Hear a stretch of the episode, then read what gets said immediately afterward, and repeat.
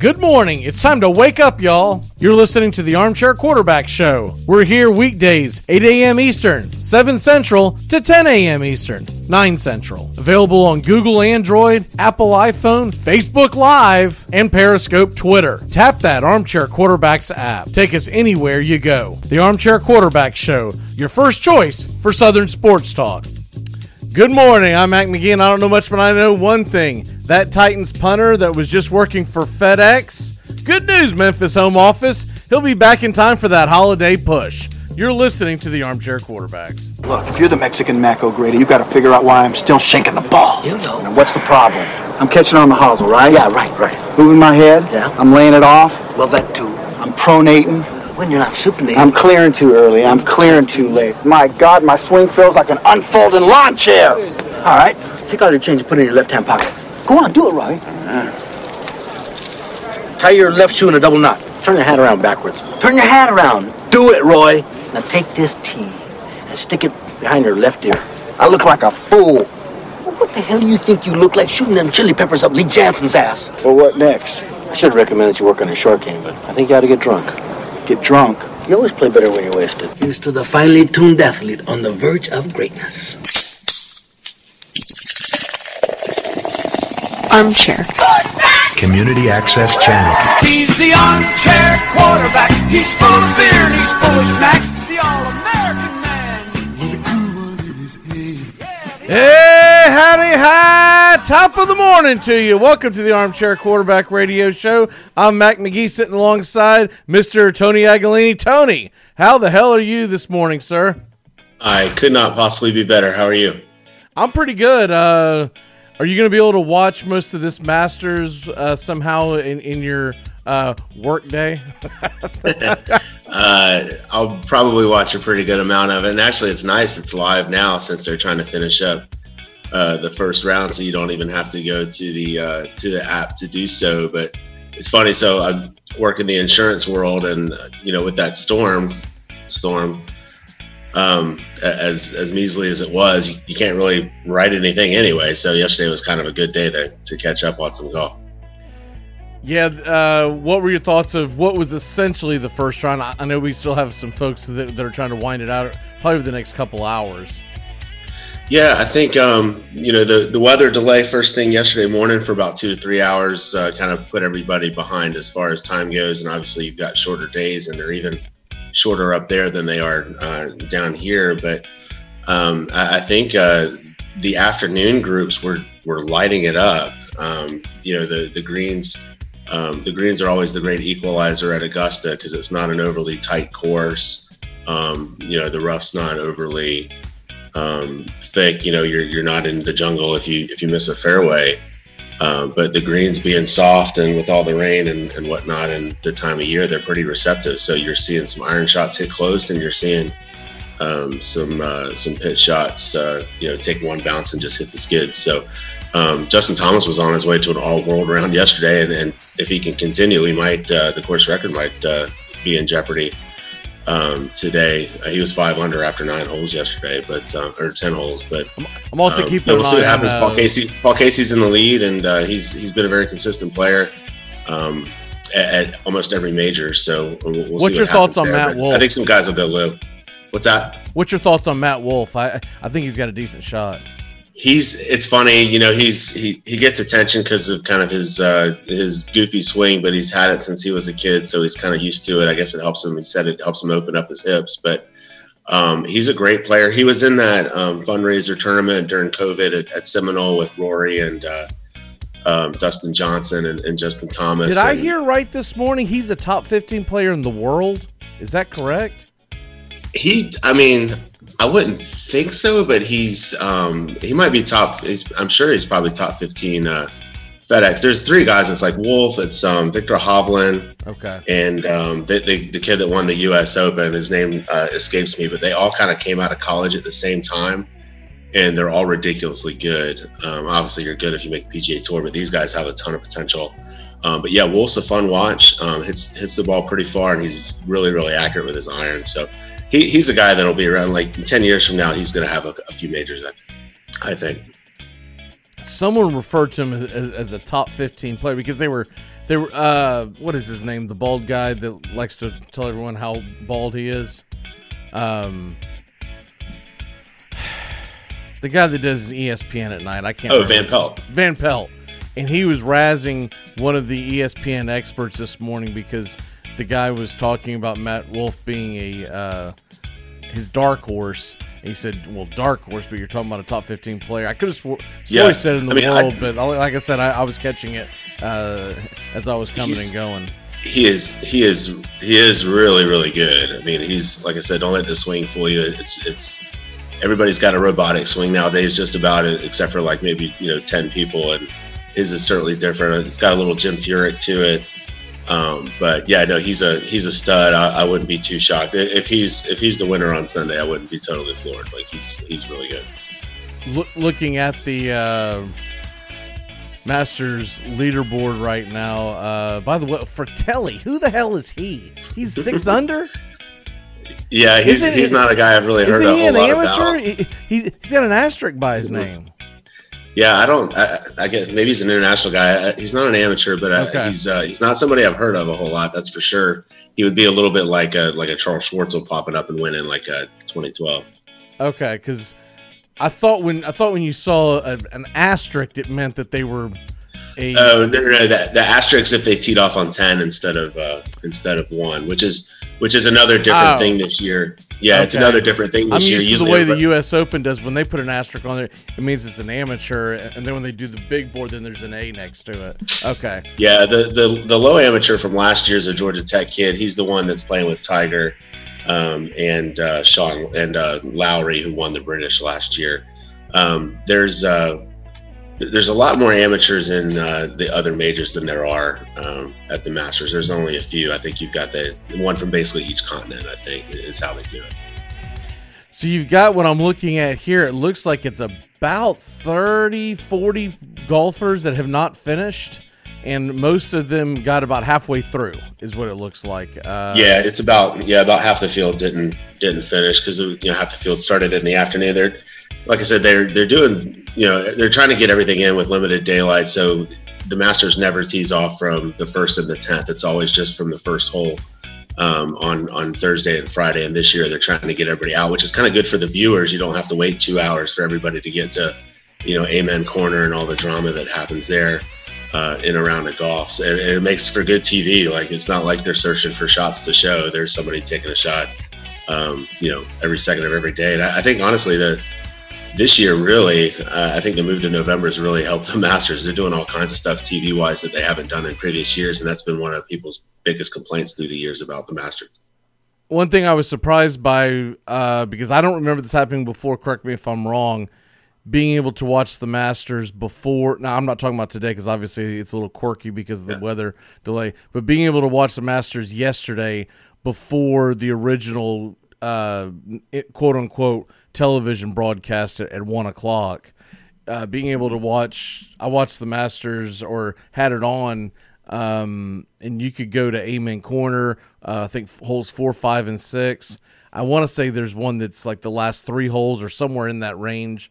Uh, and then they had one one uh, view that was a uh, they were following Tiger Woods, and of course, one of the people watching yesterday made the crack that you know, well, that I thought that's what ESPN was, the Tiger Woods mm-hmm. channel. I, I want Right. to I, I want to catch something else, right? But it was cool that you could see it, and it's also cool that to me that because of the time change, they're starting it at one and not three so you're getting one to five thirty, not three to seven thirty, which I I think will benefit quite a bit, especially mm-hmm. tomorrow's viewing.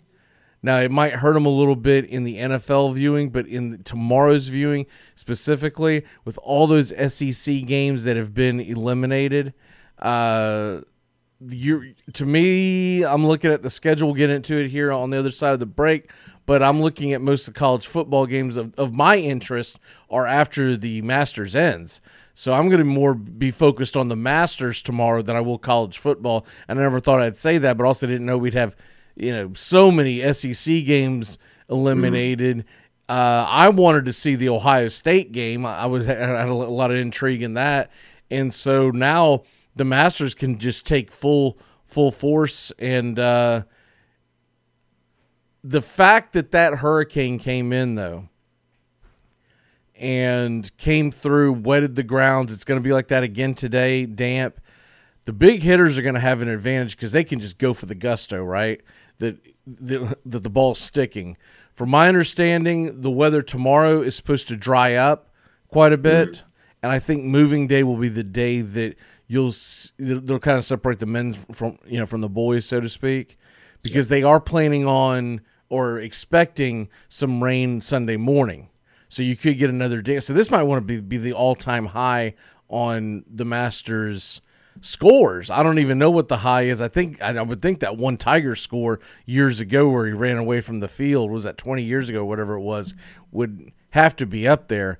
But do you expect super uh, high scores or or you know low scores, however you want to word it? But uh, Yeah. I, I, or do you I think, it's going um, to come back to the pack today? I think you're right about tomorrow. I think tomorrow is kind of the day maybe where the, the course bites back a little bit. Like I said, it's it's all about the greens. It's um, you know, if they're still super receptive and and not overly slick like they usually are, as I watch Rory yank one into the woods. Um, you know, I, I think that's going to be maybe the day, but it is. I think it's just the, the time of the year. It's these conditions. I, I think you are going to see a kind of some low scores at the Masters, and then when they when they go back in April, um, I think you're going to see the, uh, Rory Rory Retees. Um, I think you'll see the um, you know the usual Masters with the usual greens, and and you know having the uh, the, the other thing too. If you miss a green, um, a lot of these greens are elevated and, and they kind of slope off, so um, you'll see these balls uh, kind of fall down, and all of a sudden you've got like a you know 40 yard pitch shot instead of you know just you know another short chip shot like you have this year. Um, you're not getting as much roll, and then where guys like Justin Thomas and DeChambeau and Rory, if he hits fairways, and, and guys like that, where they have an advantage in this tournament, is you know they carry the ball so far. They're not necessarily depending on how far the ball rolls once it lands, and I think that's a that's a big advantage for for a lot of those guys. Patrick Reed's another guy that hits it far, but he hits it pretty low. And um, you know, if there is a guy that can get some roll out of these fairways, um, it's it's him. So I, I do think you're right. Though I think Saturday's going to be the day where you'll see the most Masters-like conditions uh, of all four days this weekend. Looking at some of the people that are playing today, one of the names that jumps out at me just because it's to me it's a somewhat of a household name is Adam Scott, four under. Uh, I haven't heard from him in a while as far as in the big ones.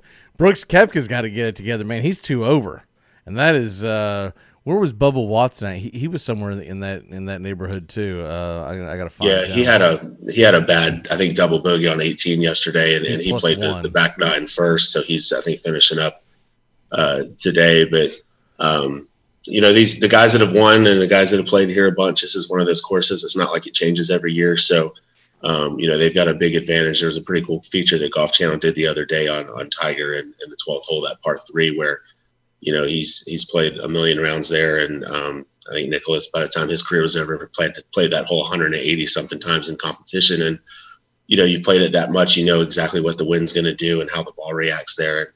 Uh, this is one of those tournaments where all the experienced guys have a have a big time advantage, and then you have guys like like you mentioned Matthew Wolff, who uh, you know hasn't if he if he's played here at all before, it's maybe once or, or maybe even twice, but um, maybe they just don't know any better. they just go attack it, you know, um, kind of like the the underdog young guys at the NCAA tournament that don't know enough to be nervous, kind of thing. So, um, but yeah, there's you'll you'll see some familiar names on here. Some some guys maybe haven't heard from, but they'll they'll play Augusta well. Um, Bernhard Langer is like you know 104 years old, and and but he's consistent and, and he's on the leaderboard uh, too. And every now and then you'll see Fred Couples do the same thing, although I don't think that's the case this year. Um, but uh, it's, it's to be a fun, you know, fun next couple couple days. Uh, I picked Rory, and uh, that's not looking exactly that hot right now. But if he can be within, you know, six strokes going into the last couple of days, he still has a shot. And they're only taking the top fifty. That's not a true uh, cut it in half kind of cut this year. Oh, I didn't It's know top, that. Okay. Yeah, top fifty, top fifty plus ties. Um, so they are really trying to limit the field, like you know, with the limited daylight and all that kind of stuff. Koepka just blew another birdie, so he's. Uh, I've got a. I got skin in that game. I, I, I took Koepka to beat Watson for the entire tournament, so I, nice. I, I've I've been keeping an eye on that. I took that, and uh, what was the other one I took? Uh, DeChambeau, which I haven't seen where he's at right today. Um, he well, he finished yesterday. He was two two? under, so he won't he won't start till later on right. today. So he's two under, and he's going up against in in my world Dustin Johnson. I think Dustin Johnson had a couple of strokes on him. I'll, Yeah. I'll say this about DeChambeau. He really didn't play all that well yesterday. It was still two under. I mean, he he made a hot mess out of 13. Um, that was a disaster. I think he's got to have a huge day today because I think he's one that could struggle on Saturday. But if he can have a good day today and just be okay on Saturday, he with them cons- they're expecting light rain Sunday morning, which could play into his favor. Because I mean, he's just, he's still rocking the ball all over the place. He's he's still a lot of fun to watch. Uh, right. Just find a few more fairways and he'll be he'll Right. be good to go. Let's take a quick 90 second break. When we come back, we're going to go into college football as the Florida Gators host Arkansas, one of our few SEC games we actually get to see this week. We'll be back in a flash on the Armchair Quarterbacks. We live in a world now that welcomes and nurtures the screwball in all of us. Hey, it's a new decade, people. Time to get a little nutty. Treat yourself to Screwball Peanut Butter Whiskey, a smooth flavor that combines two of America's favorites, peanut butter and American whiskey. So, no more social awkwardness. Time to embrace who you truly are. Get out there and make friends. And be sure it starts with Screwball Peanut Butter Whiskey. It's available nearly everywhere. Learn more at screwballwhiskey.com. Infinium Spirits. Please enjoy responsibly. You're listening to the Armchair Quarterbacks on CBS Sports Radio. You gotta fight for your right to That? That's the sound of NyQuil Severe hard at work. NyQuil Severe is the best sleep with a cold medicine. No tossing and turning, just rest and recovery. So you're ready to take on tomorrow. For powerful relief of your worst cold and flu symptoms, try NyQuil Severe. The nighttime sniffling, sneezing, coughing, aching, stuffy head, best sleep with a cold medicine. Use as directed. Keep out of reach of children. Nothing you can say, nothing you can throw way. It's Friday. Rubber stamping, paper clipping, filing. It's time to let the good times roll. Happy Friday! Happy Masters Friday! And in Friday. November, we may never see this again. And I hope not. I hope there's no something else terrible that happens. that We don't. The, the great thing is we get the Masters twice in about what five months.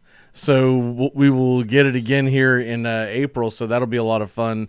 Uh, it'll it's going to end the the season for a lot of people's minds, and it's going to begin the season for a lot of people's minds. Uh, it was devastating news when we found out we weren't going to get it the first time. And uh, I still really wish they would have found a way to get the TPC in, Tony. Um, either fought through that weekend or rescheduled it somehow because it sucks not having a TPC. Um, hopefully that goes off w- w- without a hitch next year. Um, it's they're probably going to be hampered a little bit because they're earlier than what they have been. Right, they'll be in March as opposed to when they were in May. So, but ho- ho- hopefully that vaccine that's supposed to be coming out at the end of this month, early next month, will be roaring and ready to go. Um, college football, though, we'll switch gears a little bit because I can sit here and talk about the Masters all all morning long. Uh, college football this weekend. Now, by the way, we do have a we do have a ranked team playing tonight in uh, Cincinnati. They're going to be playing Eastern Carolina. I don't expect that to be very close. But for you Gator fans out there, or anyone who's a fan of anyone ranked in the uh, top ten that want a chance at at uh, getting to the playoffs, you need teams like Cincinnati to get the hell out of your way. Because an undefeated Cincinnati team is going to start ma- making noise about we should be in there, we should be in there, them and BYU. And no matter what you think of their scheduled slate, you you you have a bad loss here and there. It, it looks worse than a team like Cincinnati's been blowing everybody out. That's the thing about Cincinnati. It's not like they're oh they're six zero, but what about that field goal that they had to hit at the end and all? They're just blowing everybody out. So they continue to do that in a pretty respectable conference. They might be that as uh, your boy Brando always says, the fly in the ointment, right? Yeah, uh, Cincinnati, East Carolina tonight, and then um, I think Cincinnati goes down to UCF next uh, next Saturday. So kind of the opposite of the rest of the country, where you know a lot of people have started rooting against UCF in the last couple of years. Um, I, I think uh, a lot of will be a lot of fans of a lot of teams that uh, are on UCF side next weekend as they host Cincinnati. What's surprising is the game you would I would have thought when the season first started for the Big Ten that would have been the game the game tonight is Iowa at Minnesota. Uh, that's seven o'clock tonight. I'm that's the game I'm actually planning on watching. I don't really expect Cincinnati to be worth a damn, so I'm pulling for uh, just a good game between Iowa and Minnesota. Uh, but then we but then we switch gears to the um, Saturday action, and we get more into a lot of these games on on the Saturday morning wake up show. But uh, the Florida Arkansas game, Arkansas comes in three and three, but they got the COVID issues with their coaching staff. Uh, Florida, the last time I saw, I don't have it pulled up right now, but it was 17 point uh, spread going into last night. What are your thoughts on on that and and just the game in general? Yeah, and real real quick back to Cincinnati. I was curious to see what their schedule would have been without COVID. The only real difference is um, they would have played at Nebraska. The the rest of their other three out of conference games were winnable automatically, so they'd probably un- be undefeated right now with their yeah. Because Nebraska looks COVID. terrible. Yeah, exactly. So um, Nebraska Penn State, I think, is this weekend. Two teams who, who could give a toilet bowl. So. yeah, exactly. But um, yeah, for the Gator game, uh, it, obviously excited to have a, an actual game uh, this this week, and uh, you know, I'm I'm still kind of on a high from from the, the big win over Georgia uh, on Saturday. So um, hopefully the team's moved on. We, we don't typically look all that great the week after Georgia after a after a win over Georgia. Um, and, and, when you lose to them, you don't want to lose to them twice. But I think uh, having Felipe Franks uh, on the other sideline, I think, is uh, immediate reason for our guys to be focused. And uh, I, I, think we'll um, I think we'll play pretty well tomorrow. The the one thing it's it's a different style of defense against Arkansas than you do against Georgia. Against Georgia, like we talked about, Florida pretty much um, put more guys in the box. Uh, they were a little bit willing to let Georgia get behind them because um, they knew that Bennett and uh, Mathis, none of those quarterbacks could hit these receivers really, and, and we probably got lucky on a couple plays too. Um, but with uh, Arkansas, you kind of let them dink and dunk it, and uh, play a little bend but don't break. Just don't let Felipe Franks hit some guy behind the two safeties because um, he's a guy that can actually get the ball downfield with some accuracy. Um, and then you try and force him into making a you know kind of a typical Felipe Franks bonehead mistake like he almost did last week against Tennessee.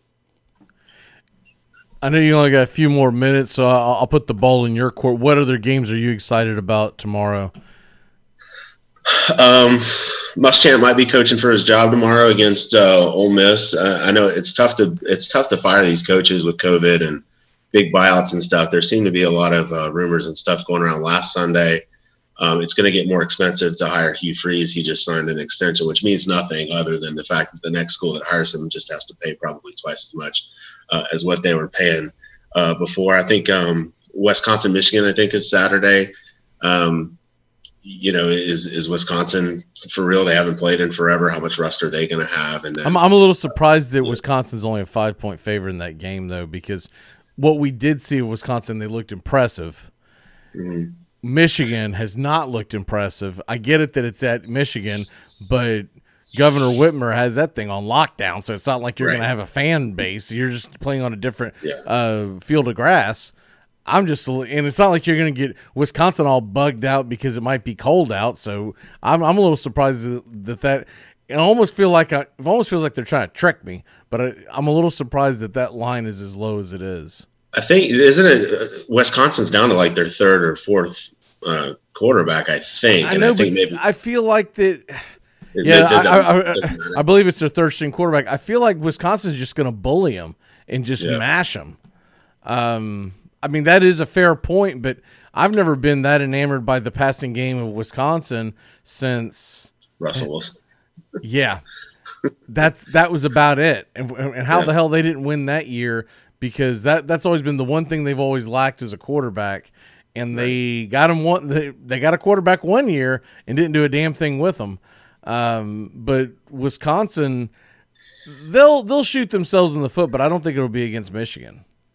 Yeah, I mean, honestly, that's that's about the only game. Miami, Virginia Tech. Virginia Tech obviously just lost to Liberty, but um, you know each week's a little bit different, and uh, you know it's uh, it's a big game for Miami if they can you know, somehow just keep that one loss and and keep winning out and, and wait for somebody else to fall. They might end up in that uh, ACC championship game eventually. They they wouldn't be my pick, but uh, um, you know, it's they're. I I still think they're the worst, you know, whatever in one team in the country, but uh, they they kind of keep surviving every week. They, I think was they'll be tough to, waiting for them to lose get last in week. there because they lost to Clemson.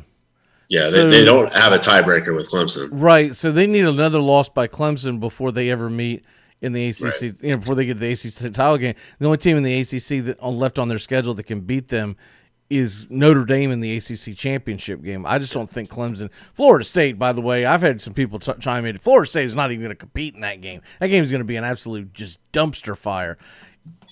Because I'm diehard, I, I will have it on, but I have no intentions of thinking, oh, hey, we've this happens, we could pull another North Carolina. North Carolina is not Clemson. Breaking news. So I, um, we'll get more. We'll probably talk a hell of a lot of golf tomorrow morning on, the show too, because I'm more excited about the Masters on Saturday than I am anything else, and that includes Florida State's terrible football game uh, against. Uh, they're a double-digit dog to North Carolina State. Wow.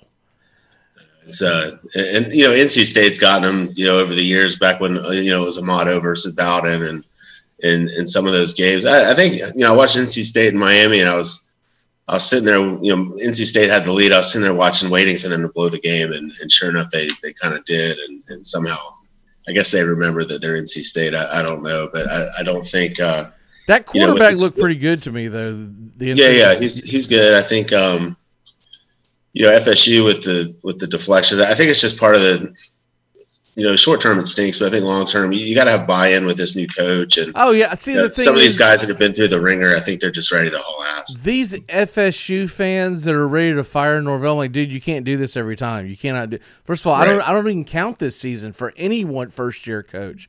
I get it if they fire Muschamp because he's been there so long, he had time to implement everything. Right? Someone who's been there two or three, four, five plus years, okay, fair enough.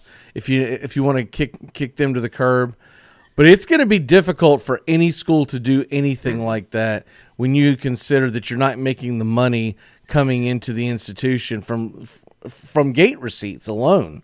Right. So it, for pe- people who are unrealistic to think that they're going to start firing coaches left and right, I think you'll see a few. But it wouldn't shock me if Harbaugh gets a gets a uh, he'll he'll be what they'll call lame duck coach because he'll have only one year in his contract. But they may look at it as, hey, there may not be someone that we think that can come here and turn this thing around. So we're gonna kick, we're gonna just kick the can down the road and give him one last year. And if he if he's if he does a miracle, fine. But if not, we- we'll start a coaching search today. We just won't pull the trigger till sometime in November of Yeah, 2021. either you know for Harbaugh, you either we can get into this tomorrow too. You know, with Harbaugh, you either wait for him to take an NFL job.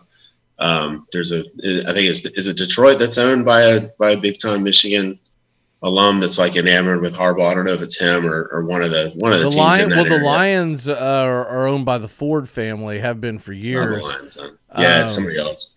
They, but yeah, some, somebody in that area is like But- owned. but I don't know where any of them went to, to college. And Michigan's a top ten uh, public university in the country, so it wouldn't shock me if I mean I would think the Ford family you'd be going to Ivy League or something, but hell, and maybe they do have a Yeah, Michigan it's not. Yeah, it's not Detroit. I forget who it is, but uh, I think the hope at Michigan is if they're not going to keep him, that he takes an NFL job. They don't have to pay him this big buyout, and then you know, for Muschamp, I think it's even bigger than him. I think uh, Tanner's days are done as the old baseball coach. I think his days are done as athletic director. A lot of their, other than women's basketball, all of their other athletic programs, um, well, men's too, I guess, because they were in the Final Four a few years ago. But baseball's gone in the tank, football's gone in the tank, and, and Tanner's not has not been a good AD at all. So I think it's bigger than him, bigger than just Muschamp at, at South Carolina. And if they're going to overhaul the athletic department, then um, maybe this is the time to do it. But uh, yeah, it's going to be a weird weekend. Not a lot of SEC games. Uh, you know, Kentucky will play, and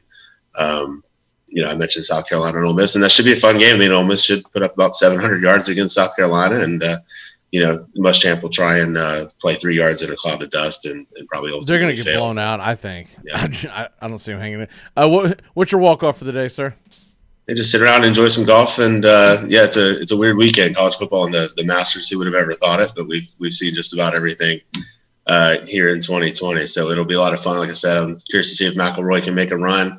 The other guy I almost picked would have been Patrick Reed. He's uh, I think in the top 10 right now, and um, you know it'd be funny if he won. 99% of the population doesn't really like him either, and um, having him as a two-time Masters champion would, would be if you're rooting for comedy, that would be a that would be a good one. Somehow he won the Masters and never appears in any of the Masters intros, uh, so it's pretty pretty funny to me. But uh, yeah, it'll be fun, and I'll be back. Uh, we'll we'll chat up some college football and some golf tomorrow morning at uh, eight o'clock. My walk off for you is the one thing that went happened yesterday that no one's paying attention to. Freddie Freeman got his uh, Yeah. MVP finally. So Good I, was- stuff. I was glad to see that. Although I always feel like there's going to be an asterisk on all these awards this year because it's like okay, sixty Yeah. games. You, you know they did did did you not find it ironic that both of the Cy Young Award winners came from the state of Ohio and Right. oh and oh by the way they played in they th- so those two because of the the COVID and the scheduling those two pitched against the worst ba- batting lineups you could find in Major League Baseball. They went up against the Tigers and the and the Royals and the and the Pirates, both Yeah. sides of the ledger. And I'm like, what does Trevor Bauer do if if, he has to go into Yankee Stadium this year, right? So I, I, I Yeah, so, somehow Freeman beat out Darren O'Day for MVP. So I'm not just not sure barely, happened. just barely. Him and Couple here and Bader, there. Him and Bader were on the armchair ballot, and we, uh, you know, right. you, you know, you know, try to push the envelope there. Uh, All right, man. I'll see you tomorrow. Take it easy. All right, brother. Good talking to you. Uh, we're going to be back in a flash here on the Armchair Quarterbacks. When we come back, we are going to talk about some college football spreads, some NFL f- spreads, and I'll tell you what happened to the Titans getting their butts kicked last night. Wasn't as bad as it looked, but it's still concerning if you are a Titans fan. We'll be back in a flash here on the Armchair Quarterbacks. Keep it locked in here to CBS Sports Radio. You make sure they remember forever the night they played the Titans. It's supercalifragilisticexpialidocious, even though the You're listening to the Armchair Quarterbacks on CBS Sports Radio. We're here weekdays, drive time, your first choice for sports talk here on the First Coast.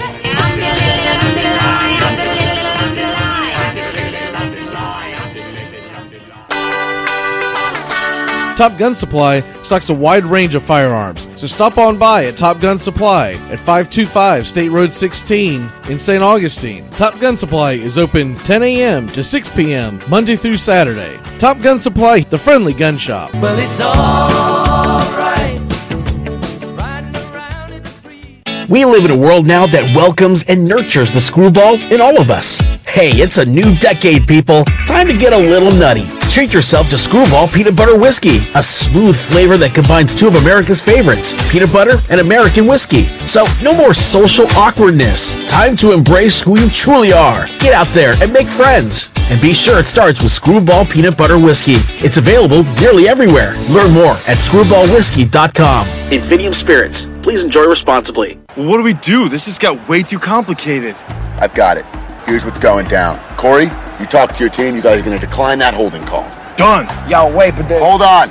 Trey Sean, once we break this huddle, you're going to get out there, do some crazy celebration. I'm talking some humpies. Whatever you got to do, you do it. Okay, I got you. I'm going to call unsportsmanlike conduct on the celebration, giving the Whites better field position after the kickoff. Coach, I need you to talk to your team about letting them run that kickoff back. Why would I do that? Think about it. Defense, special teams, it's all one. You let them run that kickback, both your defenses get six points. Nice. Okay, everyone good here? Yeah. Nope. Once again, my kicker is getting no love. Oh, shut up, Bill. Your team is in first place. Plus, you're about to get extra point for the PAT. Yeah, don't be greedy, Bill. Stop being greedy, Bill. Bill. Fine. Bill. Yeah, Bill. I said fine. Bill. Bill. Yeah, Bill. You, Bill. All right, let's do this. Get out there. Wait a minute. Uh, Trayshawn comes in with a very delayed celebration here. Oh, wow. I'm pretty sure that's going to be a. Yeah, there it is. Another. Armchair. You get a whole lot of something with Farmers Policy Perks. So much, I'm going to have to speed things up. You can get the Farmers Signal app, and that could get you up to 15% off your auto policy. That's just for using the app and driving like the normal speed limit adhering, full stop making lane change signaling human being you are. Get a whole lot of something with Farmers Policy Perks. Start with a quote by calling 1 800 Farmers. We are farmers. Bum, bum, bum, bum, bum, bum. Lasted how long? Nine years, 180 episodes. You gave it up, right? I did. So. They didn't cancel you. You canceled them. You're not aware of this? No, I'm, I'm asking you. You think I got canceled? Are you under the impression Have that I got hurt you? canceled? Have I hurt you, Jerry? I thought that was pretty well documented. Don't This is most a, shows is this still CNN? don't- I was the number one show on television, Larry. You were Do you know who I am? Jewish guy, Brooklyn. Yes. Okay. 75 million viewers. Last Okay. episode. What? You don't was take like it so kids. bad. Well, that's a, the big difference between being canceled and being number one. Okay, I'm sorry. We'll be right back. Jeez. And the judge said, son, I know you've had your fun, but I better not catch you having any more. Can't you hear me calling? Can't you feel me falling? Welcome back here to the Armchair Quarterbacks. As we are, this is day one officially is winding down, but we're into day two of the Masters. As uh, they'll continue to play throughout this morning, they'll take a little break, and then they will go back onto ESPN at 1 p.m. Eastern. So if you don't have the plus and all that, uh, you'll be able to watch the Masters this morning with your breakfast. And they'll probably take a little break for about an hour or two at the most because I don't think these these guys are going to get done before around 10 10:30 Eastern at the earliest is what I would think they would be done by. Um, I think it's probably going to more bleed into closer to 11. So there won't be much of a break for people who don't have the uh, the app. If you if you do have their app, by the way, um, by the way, you can probably sign up for a, a free trial and then kill it after this week. But uh, it's like five or six bucks a month, whatever it is.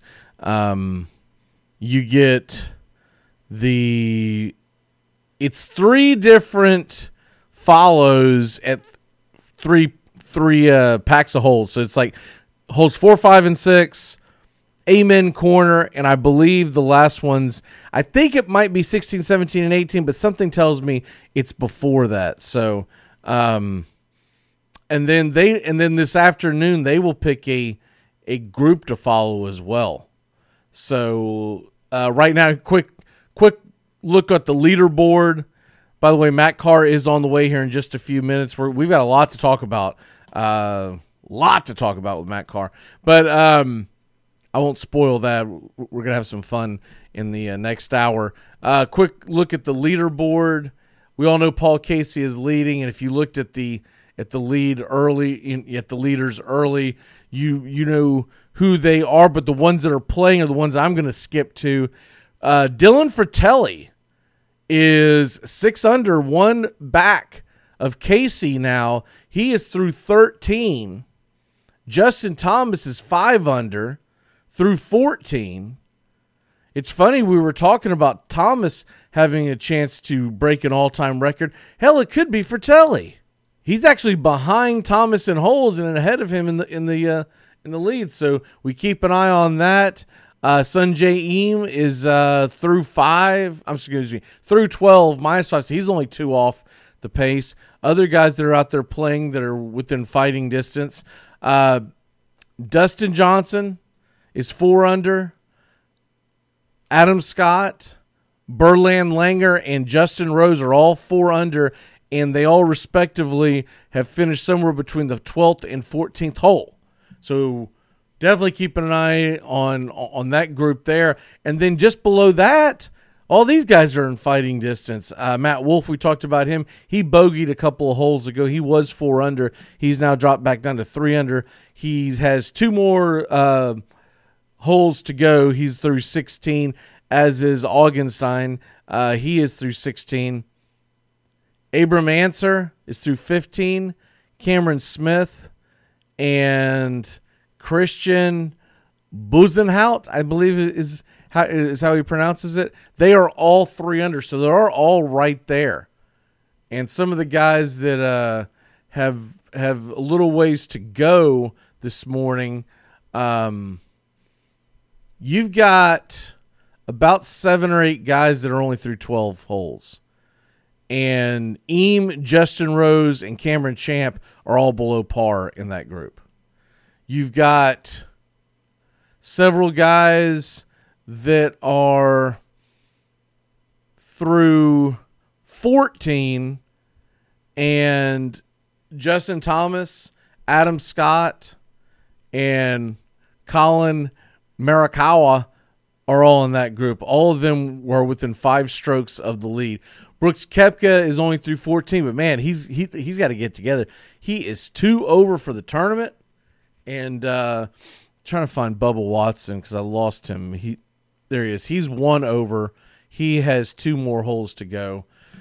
So I have no idea at this point what the cutoff would be. I'm going to pull up and see where we're at. Tony is saying that it's they're only going to take the top 50.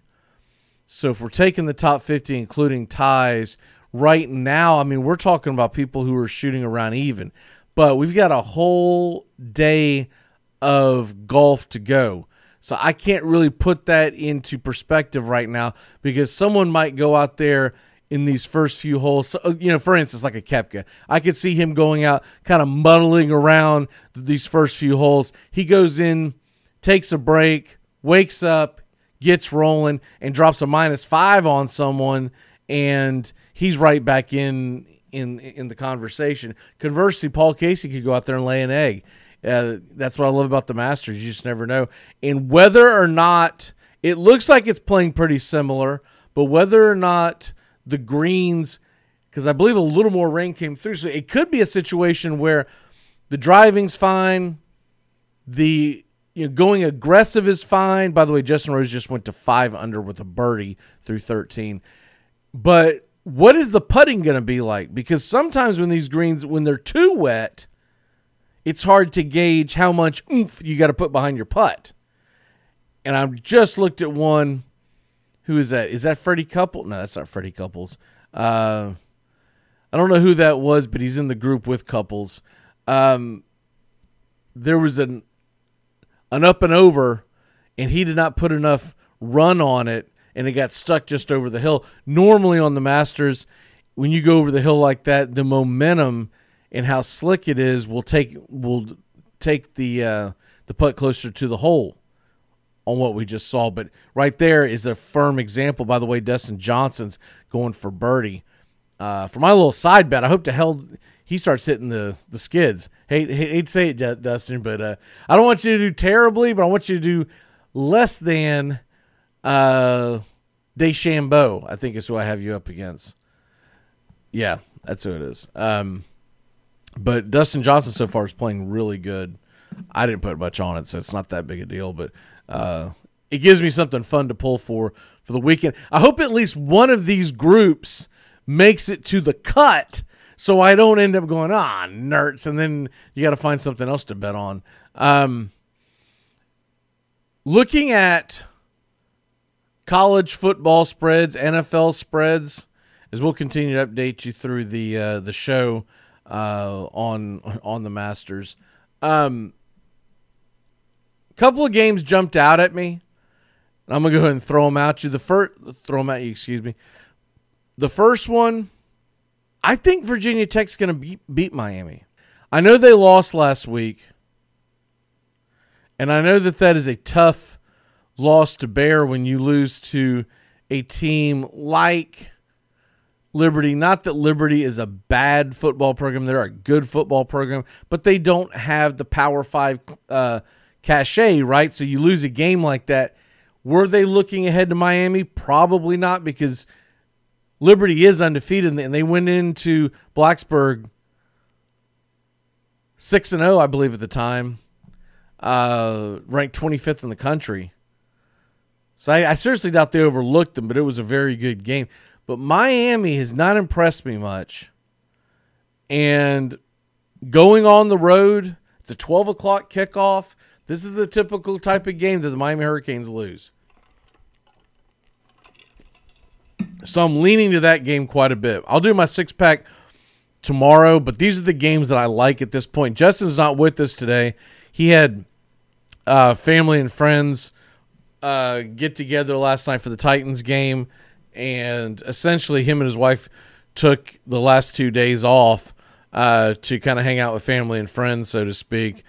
And so that's why he's not with us today, y'all. You know, he's fine. Uh, before you worry or anything, this was pre-scheduled for a while here, and so with him not being on, I'm not going to worry about doing my six pack, so to speak. I'm just going to throw games at you that I like, and games that I don't like, maybe. Um, other game jumped out at me. You had Indiana and Michigan State. I know they're giving up a seven and a half points, but I'm leaning towards taking that because Michigan State has not looked that impressive. I get that they beat Michigan. What the hell has Michigan done to make us think that they're any good? This is a game at noon that I have a lot of interest in. I still think Penn State is a much better football program than Nebraska. And the fact that they're only a three point spread, I really like Penn State in that game. I'm probably leaning towards Rutgers minus seven in Illinois because, to be honest with you, Illinois looks terrible. And I don't like killing Lovie Smith because I liked him as a coach. When he was when he was at Tampa, I liked him. I thought he got a raw deal there. Thought he got a raw deal in Chicago. He's always got his team well coached. But Lovie Smith does not have the talent that everyone else has in Illinois. Now, I don't have a finger, a pulse on the program for the Fighting Illini, so I don't know what their thoughts are. But here's my thoughts about Lovie Smith. If I'm an Illinois fan, supporter, alumni, whatever, I would lock that man up long term. He's not going to quit competing. And just keep him there. Let him know that this that you're our guy. We're going to build whatever you want to build. Let the world know it. Because you're not going to get better than Lovie Smith at Illinois. You're just not. Now, maybe you go to him and say, look, we need to make some changes on the coordinator front. And maybe that is a situation where say, look, we want to give you a long term deal so that recruits know that you're here to stay. But with that being said, you're not going to have carte blanche on every single decision made with your coaching staff. If we feel like, whether it's this year or in the future, that you could do better in certain aspects, we're going to put the pressure on you and say, so and so's got to go. So we're not going to give long term contracts to your coordinators because none of them have impressed us right now. But we want you because you are a face and you are a face we can build around near the city of Chicago. Champaign's not that far away from Chicago, and everyone still thinks of Lovie Smith as a Chicago Bear. So that that is how I would look at Lovie Smith. Is he winning championships anytime soon? No, probably not. But their facilities are terrible. Their stadium is a joke when you consider the rest of the Big Ten. They have less to offer the neighboring rival Northwestern. And that is sad because Northwestern is not a football factory. But Northwestern has a lot more to offer kids who want to come in and play. That's my two cents on Lovie Smith in the in the Illinois program. Been th- I've been thinking about that for quite a while about him, and I, I just think I think he's a good coach. He might need to bring in some more explosive coordinators, some guys that will try some different things on offense. I would leave the defense to Lovie. I think he knows what he's always doing there. He just has to get the talent in there. Middle Tennessee is a 24 point underdog to Marshall, and I don't even know if that's enough. I wouldn't touch it, but I know we got a lot of MTSU fans out there, and uh, I just this is it makes you wonder long term what MTSU is going to be doing because a couple of years ago they were right there in the mix with some of your some of your non Power Five conferences and up and coming program. Man, they lose their quarterback, and it is just looks terrible right now. But I but he's built enough there to to definitely get a pass this year I just if, if I'm an MTSU fan long term, I'm I'm starting to wonder can we ever get over that hump? Because for an MTSU fan, if you're doing well enough to get into a bowl game, that's big time. That's big time. Middle Tennessee State is never going to compete with Memphis or the Tennessee Volunteers. But that's okay. Not everybody is the Pittsburgh Steelers, right? Not everybody is Notre Dame, Alabama, even the tier below. I'd, I'd say Tennessee and Memphis are probably tier three or tier four at this point. But MTSU is looking to hang in there at tier five. They're just not on the right track right now. USC plays Arizona. We don't know enough about Arizona right now because of the shutdowns and whatnot. But USC is a 14 point favorite. I'll throw one out at you that first of all, Oregon, Washington State, 11 point favorite. Oregon, Oregon looked pretty good last week. I think there's a good chance that Oregon covers that spread. But Louisville getting three and a half intrigues me. I don't think they're good enough. Virginia, excuse me, to cover a three point, three and a half point spread with Louisville. So I'm, I'm leaning towards Louisville getting the points. Um, and then the Gators in Arkansas, they are intriguing to me because the Gators in Arkansas, Arkansas has played pretty good football, but then you've got the the issues with their coaching staff all week long, and then the Gators, are they going to take this game seriously? There's a lot of balls in the air there. But 17 points to me sounds a little high in a game where Arkansas should be able to compete. They should be able to put up some points with Felipe Franks. I I feel like Arkansas can compete in that game. So I I'd be leaning with Arkansas on the points. Florida State getting 10 points is interesting to me. We'll find out who they go with at quarterback. That's still kind of up in the air right now. We'll get more into that tomorrow. But your gut feeling says, man, I'd like to take Florida State in the 10 points. But then the, real, the reality is they couldn't move the damn ball on Pittsburgh, though Pittsburgh has a good defense. Pittsburgh, Pittsburgh is also missing three guys that should have been in the draft because they just opted out. Two of them opted out early, and one of them opted out uh, was like a week or so ago. Florida State should have been able to move the ball on Pittsburgh. I'm not saying they should have pushed them all over the field, but they should have been able to move the ball. They could not move the ball on Pittsburgh. So I'm a little concerned with Florida State what they're going to do the rest of the year. When you know when they beat North Carolina, originally I was all up in arms saying, "Look at this, man! Look how good they are." You know they're they're turning the corner, and then I went back and watched the replay in a calm manner, and I saw a team that one was smoke and mirrors against North Carolina. And now we're what a month or so removed from that, and North Carolina doesn't even look as good as they as we would have thought they would have. So that's Florida State fans. I caution you. I know you're going to want to put your money on FSU plus ten. It seems like a gimme. It's but to me, it seems like it's going to be a gotcha because I don't know if 10, 10 points is going to be enough. It was 10 and a half yesterday. Probably should have grabbed it at that point. Um, I don't even know if I would take it at 14 and a half. That's how much non confidence I have in Florida State right now. And that North Carolina State quarterback the other night versus Miami, I felt like he looked pretty darn good. Remember, he he was the backup, but he's a young kid that they. By the way, Dylan Frittelli just went seven under. He is on fire, and uh, he is tied with Paul Casey. He's through 15 now. He still has three more holes. Frittelli might might be the guy to watch going into today. Um, Wisconsin, I, I said it before. I just feel like Wisconsin is going to bully Michigan, and five points isn't going to be enough. I'm not taking Michigan plus five. Are you nuts? They've looked terrible. Now maybe they can pull out the win because of the quarterback play, but the way I look at Wisconsin is how great of a quarterback prospect did they even have playing, or even have it as their backup? So they're down to the third string.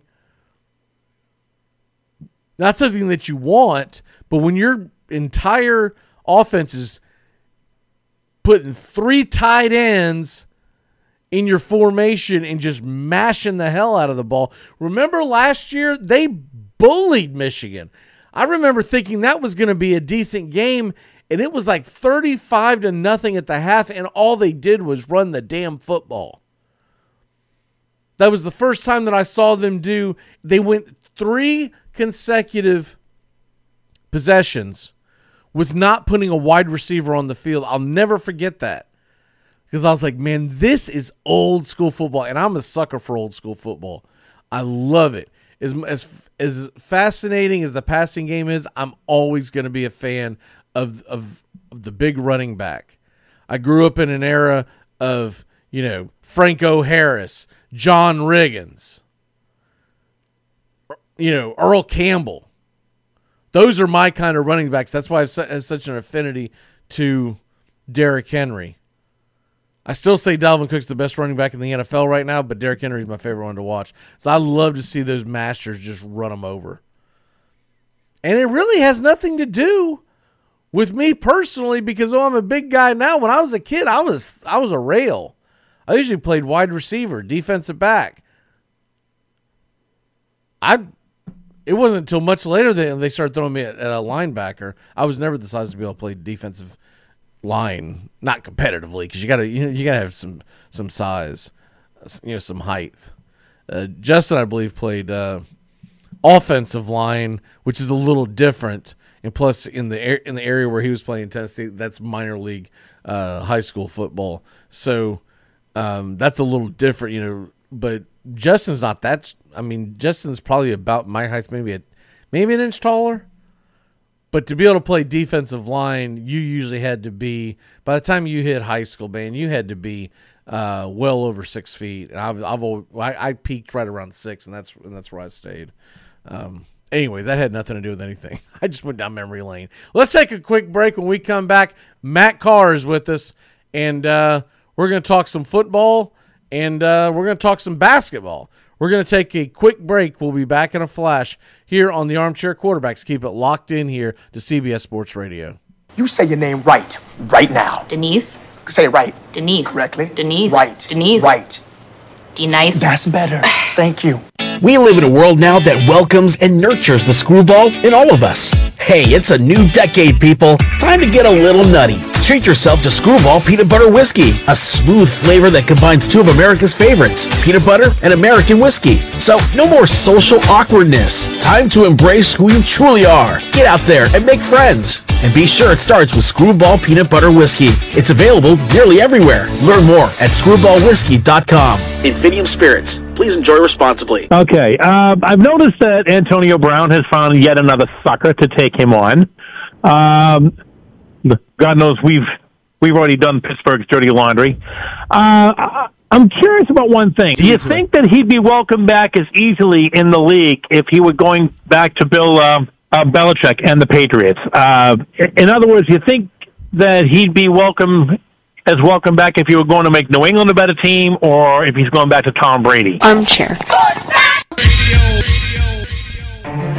Are you looking for the perfect gift for any sports fan or just looking to add some stuff to your own man cave? Then head on in to MVP Collectibles at the St. Augustine Outlets Mall. They carry Seminoles, Gators, Bulldogs, Canes, Longhorns, Bama, Buckeyes, Wolverines, Vols, you name it. They have Patriots, Jaguars, Titans, Dolphins, Browns, Ravens, Steelers, Chiefs, whoever you're looking for. Yankees, Red Sox, Cardinals, Braves, whoever you like. The best selection you'll ever find for the sports fan that thinks they have it all. That's MVP Collectibles in the St. Augustine Outlets Mall, Suite 245, right across from the food court in the St. Augustine Outlets Mall. Open Monday through Saturday, 10 a.m. to 9 p.m., Sunday, 10 a.m. to 6. Get your man cave popping today at MVP Collectibles.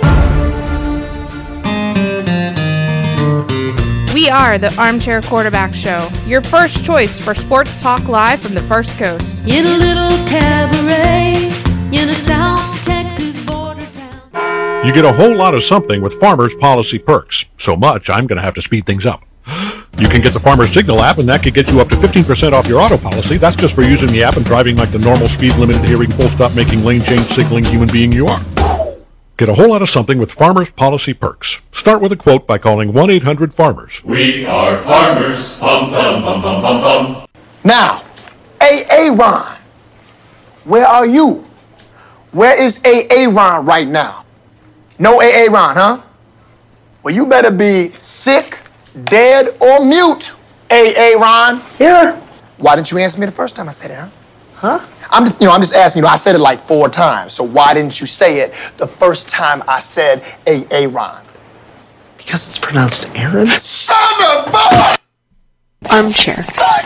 Community Access Channel. It's like people only do things because they get paid. And that's just really sad. Look, you can stay here in the big leagues and play by the rules, or you can go back to the farm club in Aurora. It's your choice. Yes, and it's the choice of a new generation. I've been hoodwinked. I've been bamboozled. Welcome back here to the Armchair Quarterbacks. Mr. Matt Carr Fridays. Matt, how the hell are you this morning, sir? Matt, I think you're muted. Hey, How are you, sir? Friday the 13th in 2020, so let's go. Yeah. We're going to bookend this. Uh, pe- people probably forget the, the last time we had Friday the 13th was this year, and it was the Friday before the the uh, nation was locked down. So, Right. so that was that was actually the Friday uh, that we would we should have had the ACC, SEC, all those tournaments, and they had shut that down on Thursday, and then everything went to crap in a handbasket that Friday. Major League Baseball shut it down. Uh, the NBA had shut theirs down a couple nights before, and then that weekend going into that Monday is when they had the official shutdown for the non-sports world talking about that's when they were shutting down movie theaters and uh, everything. Um, so with all that being said hopefully this bookends it and puts an end to all this junk. I'm about sick Well, of it. The, the end is Revelation, so let's let's go. come on pfizer where you at? We're I, they they say they're extremely close to getting approved. Let's go. Let's go. I think they're i, I think said they're- it'll be I said it'll be approved about January 21st. I'd say January 21st is when we get the announcement that Donald J. Trump is running for president for 2024. and th- this is going to be the ultimate ultimate irony. I, I got to laughing about this because they were talking about this. I was like, fig- figured, look, if he if he if he ends up getting voted out after all this crap with the uh, with the election, you know, fraud and stuff, which I still think he probably will. I think what it'll do is it'll it'll lead to better practices in the future, but it was pretty stupid the way they they set that whole thing up, anyways.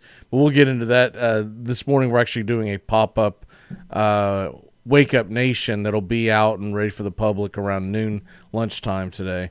Um, but I was laughing about this because I couldn't get to, I couldn't stop laughing when I got to thinking about it when they said his advisors are already talking about running for 2024 and I was like, man, here's the ultimate irony.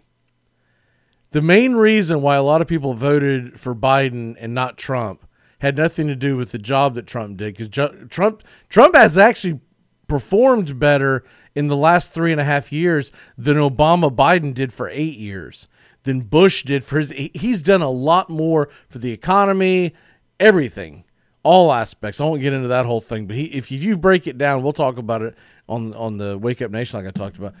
But the main reason why they voted against him was because they were tired of hearing him, because he's obnoxious and he's in your face. And here's the ultimate irony: he is going to announce that he's running. He'll be the same age as what uh, Biden would have been back in 2016. And Trump seems like he's got a little more energy than Biden ever had. And here's going to be the ultimate irony. You're to have to, you could have just let him be president and let him ride off into the sunset and be done. No. That dude's to run and he's to go out and have Trump rallies for four years. You know he is. He's got nothing else to do. And if he wins, you have to deal with him for another four years and he'll run again. This entire thing might last 16 to 20 freaking years when you could have just let the whole thing be over with because nothing says he can't run for a third time if he if if he's interrupted by one. It's just it's just that you can't go three times consecutively anymore. But you can go. To, I mean, in theory, Obama could, could could run for president again, right? I don't think he has any desire. But Trump is a guy who'd be like, oh yeah, oh yeah, oh yeah. I'll be the first ever. I'll be the first ever to to win, lose, and win again, and then win on top of that. So, I find that the ultimate irony, and I I, I kind of like what pulling for train wrecks. So I kind of hope it happens.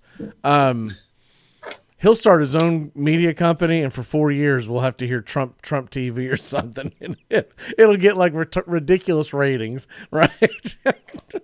CNN's I going to go in the tank because no one cares. No, Biden's not. In, is he, he's just not in, in, engaging enough to love or hate him. You're just like, oh, he's kind of a doofus, and I feel like he falls asleep as he's talking.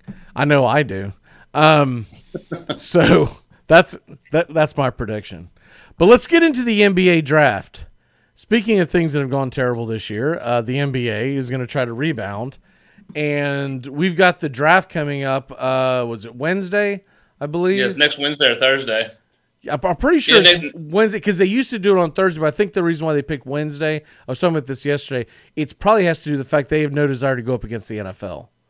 Right. And I think free agency starts Friday next Friday. right. So yeah. Okay. It's Wednesday, Friday. I think it's Wednesday, Thursday to kind of gather your thoughts, and then Friday's free agency because Yeah, they're right. supposed to report to the facilities. See, today's the 20th, 21st, about 10 days after free agency starts. So December 1st. Um, so it is going to be whirlwind, an absolute whirlwind. It is Wednesday, by the way. Um, going into that, give me some guys that you're into, that you're that you're interested to see, uh, where they're going, who the- who you know who the Celtics might be taking, et cetera, et cetera. Except, I mean, we have a lot of draft picks, and we've been t- hearing a lot this year that we might actually use them to trade up. But I honestly, I don't want to trade up. I want to go get. I want to go get a player like a big cat from Minnesota.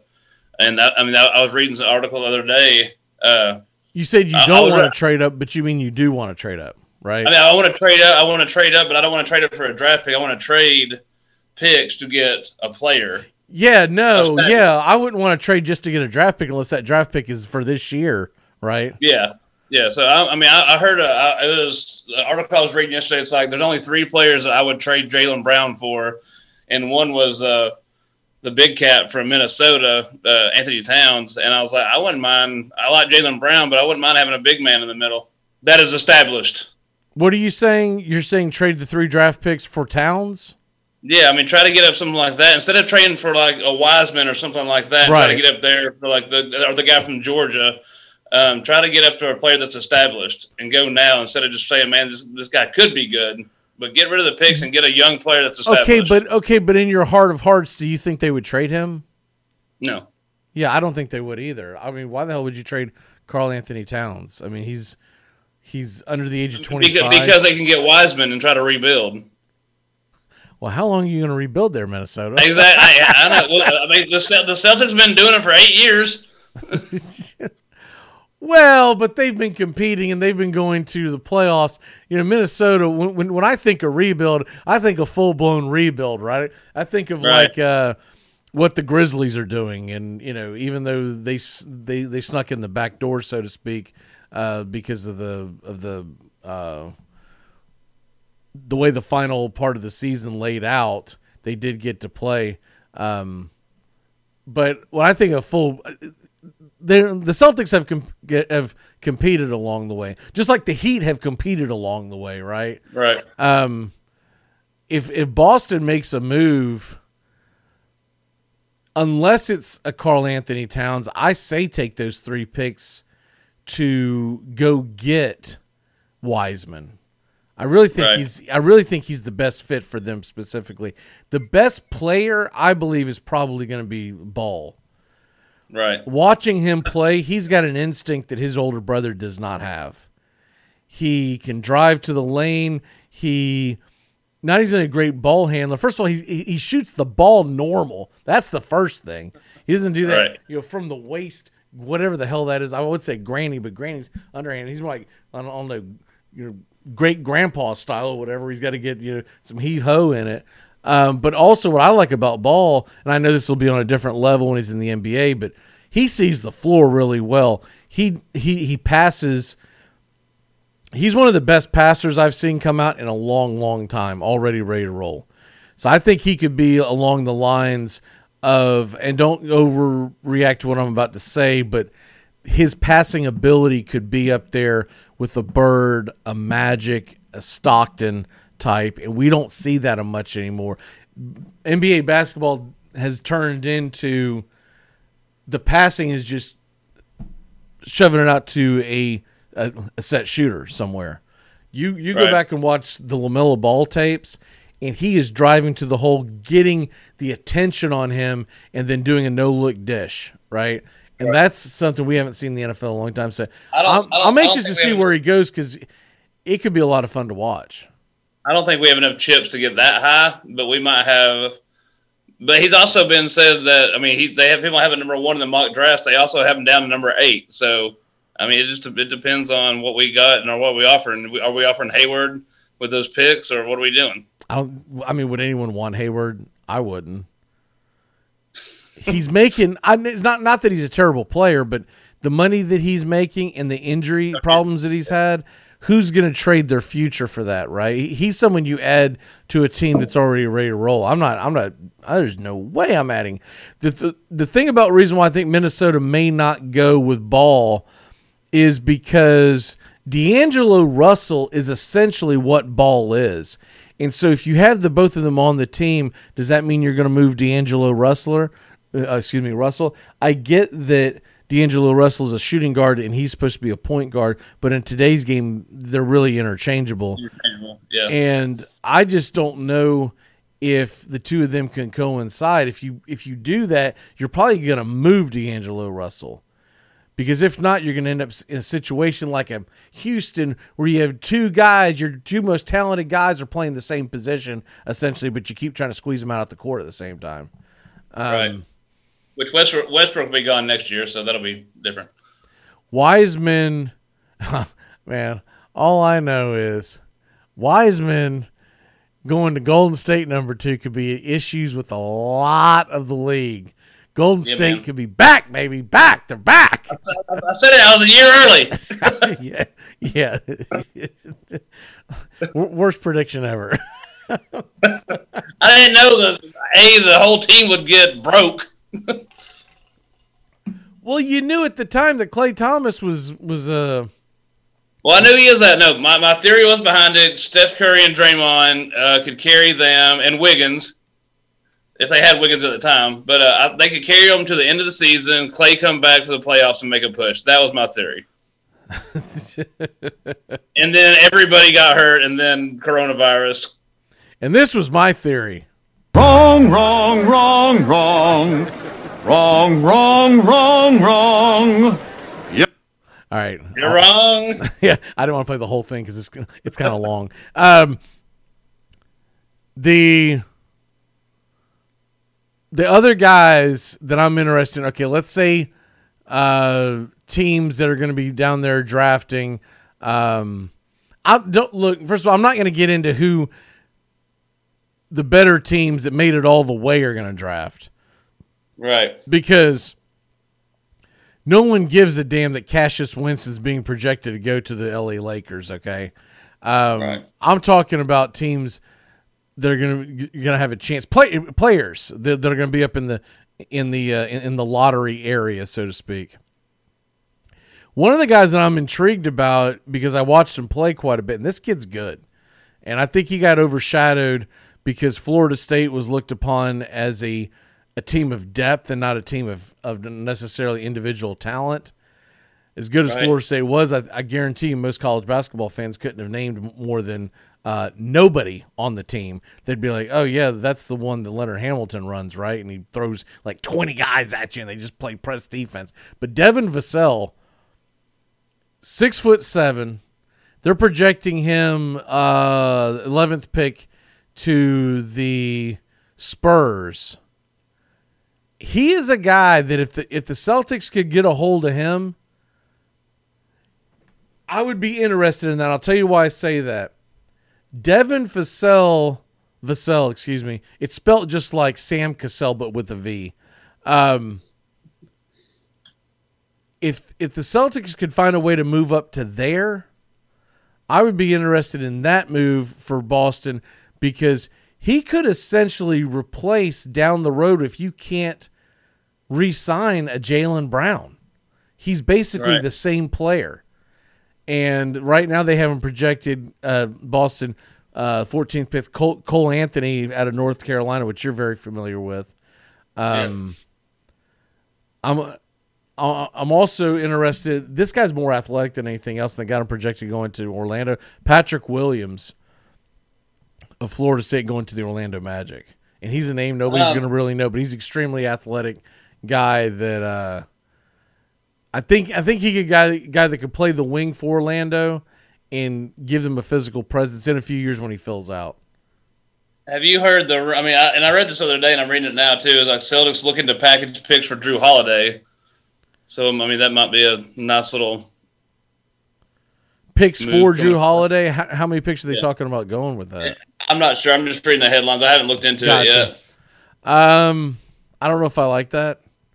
Um, It would just make our team smaller, and that's not what we need right now. well, well, well, that's what I'm thinking. Is if if, if we're going to give up the opportunity to draft some of the guys that I just mentioned, and and pa- package some things together, I think it's got to be to go up there and grab Wiseman.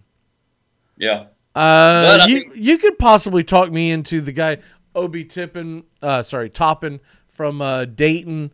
I remember watching a couple of Dayton games last year, Yeah. and he's pretty darn good. Um, but it's got to be someone like that. I want a banger. I do not look as polished as I'm going to butcher this name, but Denny Avija, I believe his name is Advija. He is not a guy coming over from Israel that's going to play a physical style of ball. Now he might long term be one of the better players in the league, you know, but um, But then again, I mean, you got people like Drummond. He's up, you know, he's up for grabs again this year. So I wouldn't mind going and get Drummond and then keep our draft picks or something. You know, get a big man and still trade up for a pick. But the question comes with an NBA team is you've already got a pretty deep roster. How many number ones can you have, or first round picks can you have? Because essentially all you'll have is just a bench, a deep Yeah. team that can get you all the way to the semifinals, right? Which is what we've had. Right. They've got to have a much better team, or excuse me, star players. Because what it really comes down to in the NBA is your starting five and a couple guys off the bench. You want depth to keep guys healthy and ready to go for the playoffs, but once the playoffs Right. hit, you're not going very far if, if you don't have an elite player. Probably two elite players at this point.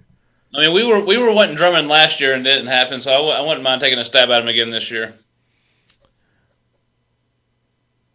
That's not terrible. Um, I would just think one of these teams would be interested in taking three draft picks for for the stud. Now, what if what if Danny Ainge just looked at it and said Wiseman's not what everyone thinks he's going to be, right? Right. Uh, Toppin's not worth three draft picks. Then it's a different argument, and and we don't know what they've seen and when they've been able to break down and whatnot. But I mean, what's Wiseman played like eight college games?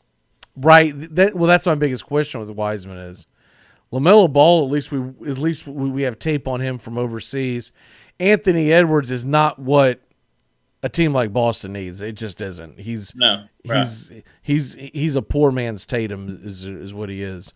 Um, and then and then some of the other names that, that I'm scrolling through here, none of them really jump off the board. So if they can't get up in that top tier, what I wouldn't mind see them doing, okay, a guy like Devin Vassell to jump up three picks, package the 14 and the one at the end of the draft. What what, what is it? The 28th or 29th? That's like 20, 29th pick. Yeah. So package that to jump up a few because it also comes down to a, a logistical standpoint of how much can you afford to pay? You can't keep paying all these freaking uh, players. 20, 26th. I'm gonna give you. I'm gonna, I'm gonna give you one guess. Who just chimed this in? Why does that chode have his mask around his neck, sitting in a room by himself? Who who, who do you think ch- chimed that in? Watching on Facebook Billy, Live. Bill, Billy Bills or Casey Camp. Ding ding ding. Casey Camp. And I'm sure I'm sure he spelled chode wrong. I can I can uh, neither confirm or deny that. I I'm not sure. I feel like it, I feel like it's got an A in there, but he he spelled it with the D E. It's been a I I should be I, by the way I should be an incredible speller, and then it someone's calling. Hello, who do we got here? Welcome. to- Hello. Hello. Who do we got? Hello, this this is uh, Casey Camp, Big Beef Supreme. Matt, can you hear this? Sorta. Okay. what, what you got today, man? How are you? I'm good. I'm uh, I'm looking at Mr. Matthew Carr's shirt here, and I like his patchwork. He did uh, his uh, those two little black dots right over his tits. Did he patch those because they were rubbing up against the desk so much they ripped a hole in them? did you sew that on there yourself? Are you morning drinking? he ain't stopped yet. Never. Well, how you guys doing? I hear you talking about the NBA, but Yeah, yeah. Uh, well, we're about to transition into uh, the uh, NFL, the the Titans. Man, that was a terrible game last night. Oh my God!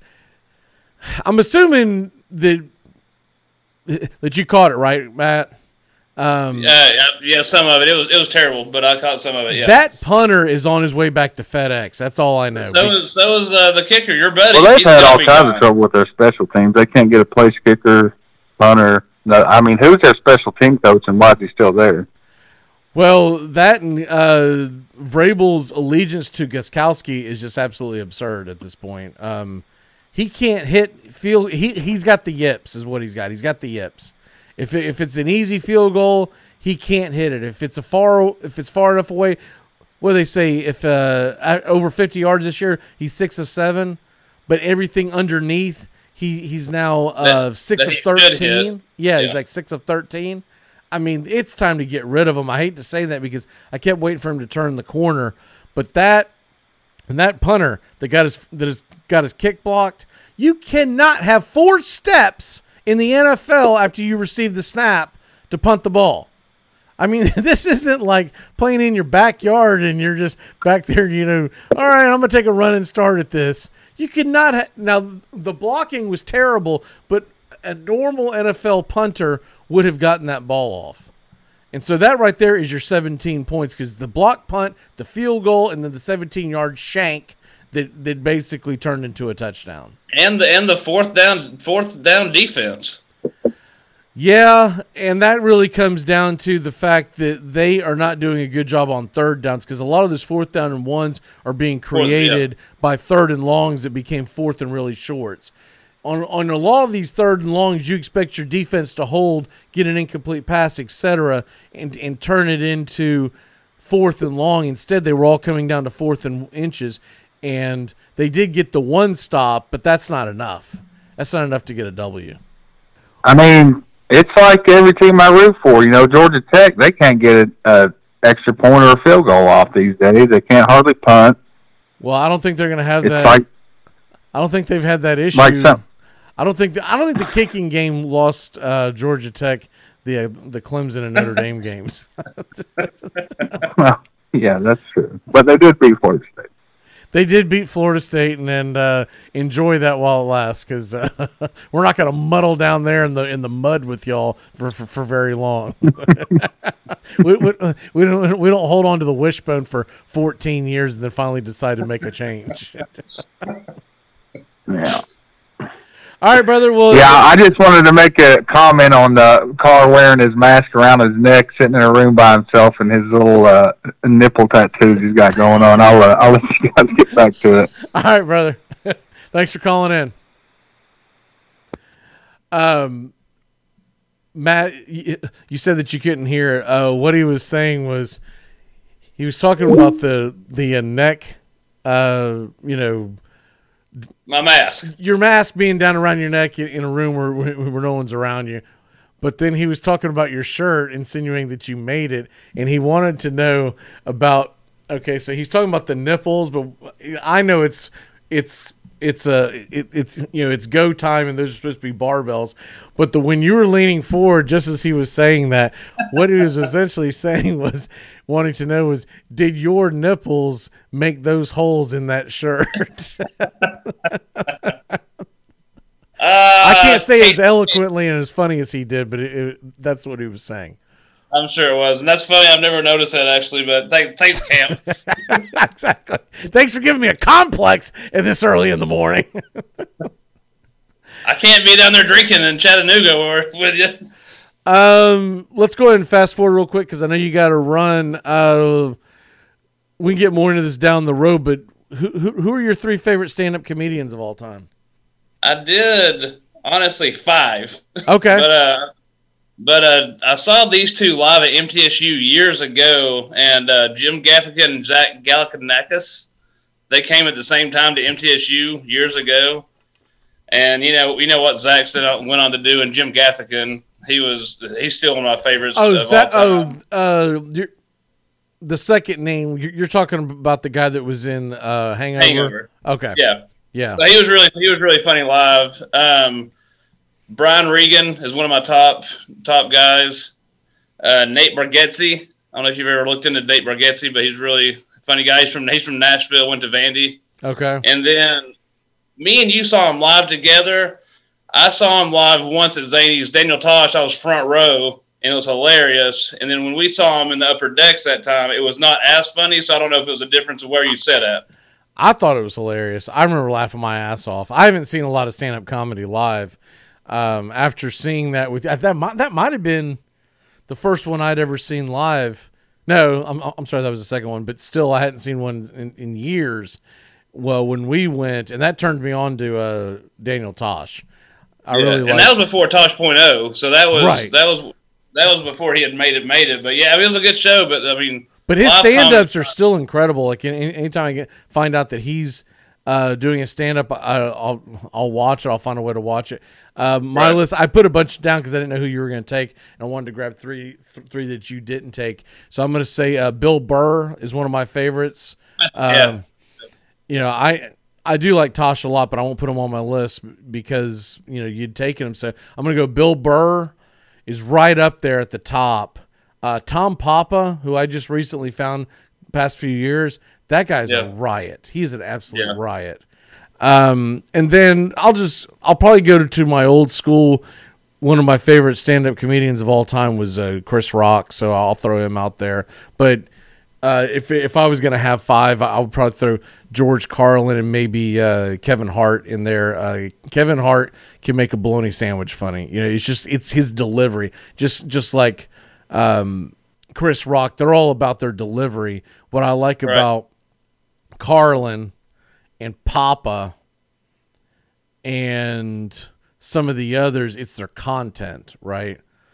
But Kevin Hart and Chris Rock can just their delivery alone. I'll I'll just start watching them, and before they even get to the joke, I'll uh, I'll start to you know tear up and start crying because I know where it's going. It ju- and the the way their comedic mind works just cracks me up. What is your uh, one good NFL pick uh, of the week that you like? I'm, I, it, I don't understand that, and I thought I read it wrong, so I had to go back. Uh, the Seahawks are, or the Rams are favored over the Seahawks, and I was surprised by that. So I'm Yeah, going to well- go with that game. Seahawks outright. Yeah, it's uh, what's the spread that you got on that one? I got two. I got Rams by two. Yeah, I th- well, and it's funny because it's still going by this, even though it shouldn't. But it's because of the home team. But what the hell does that mean in the state of California when no one can even walk out of their house, you know, without armed guards telling them to get back in? So, you Right. know, what, what the hell is the home game? I think, I think we're getting another phone call. I, I think it's for some reason it's not coming in. I'm trying to answer it, but for some reason it's not coming in. Um, I don't know if he hung up or what.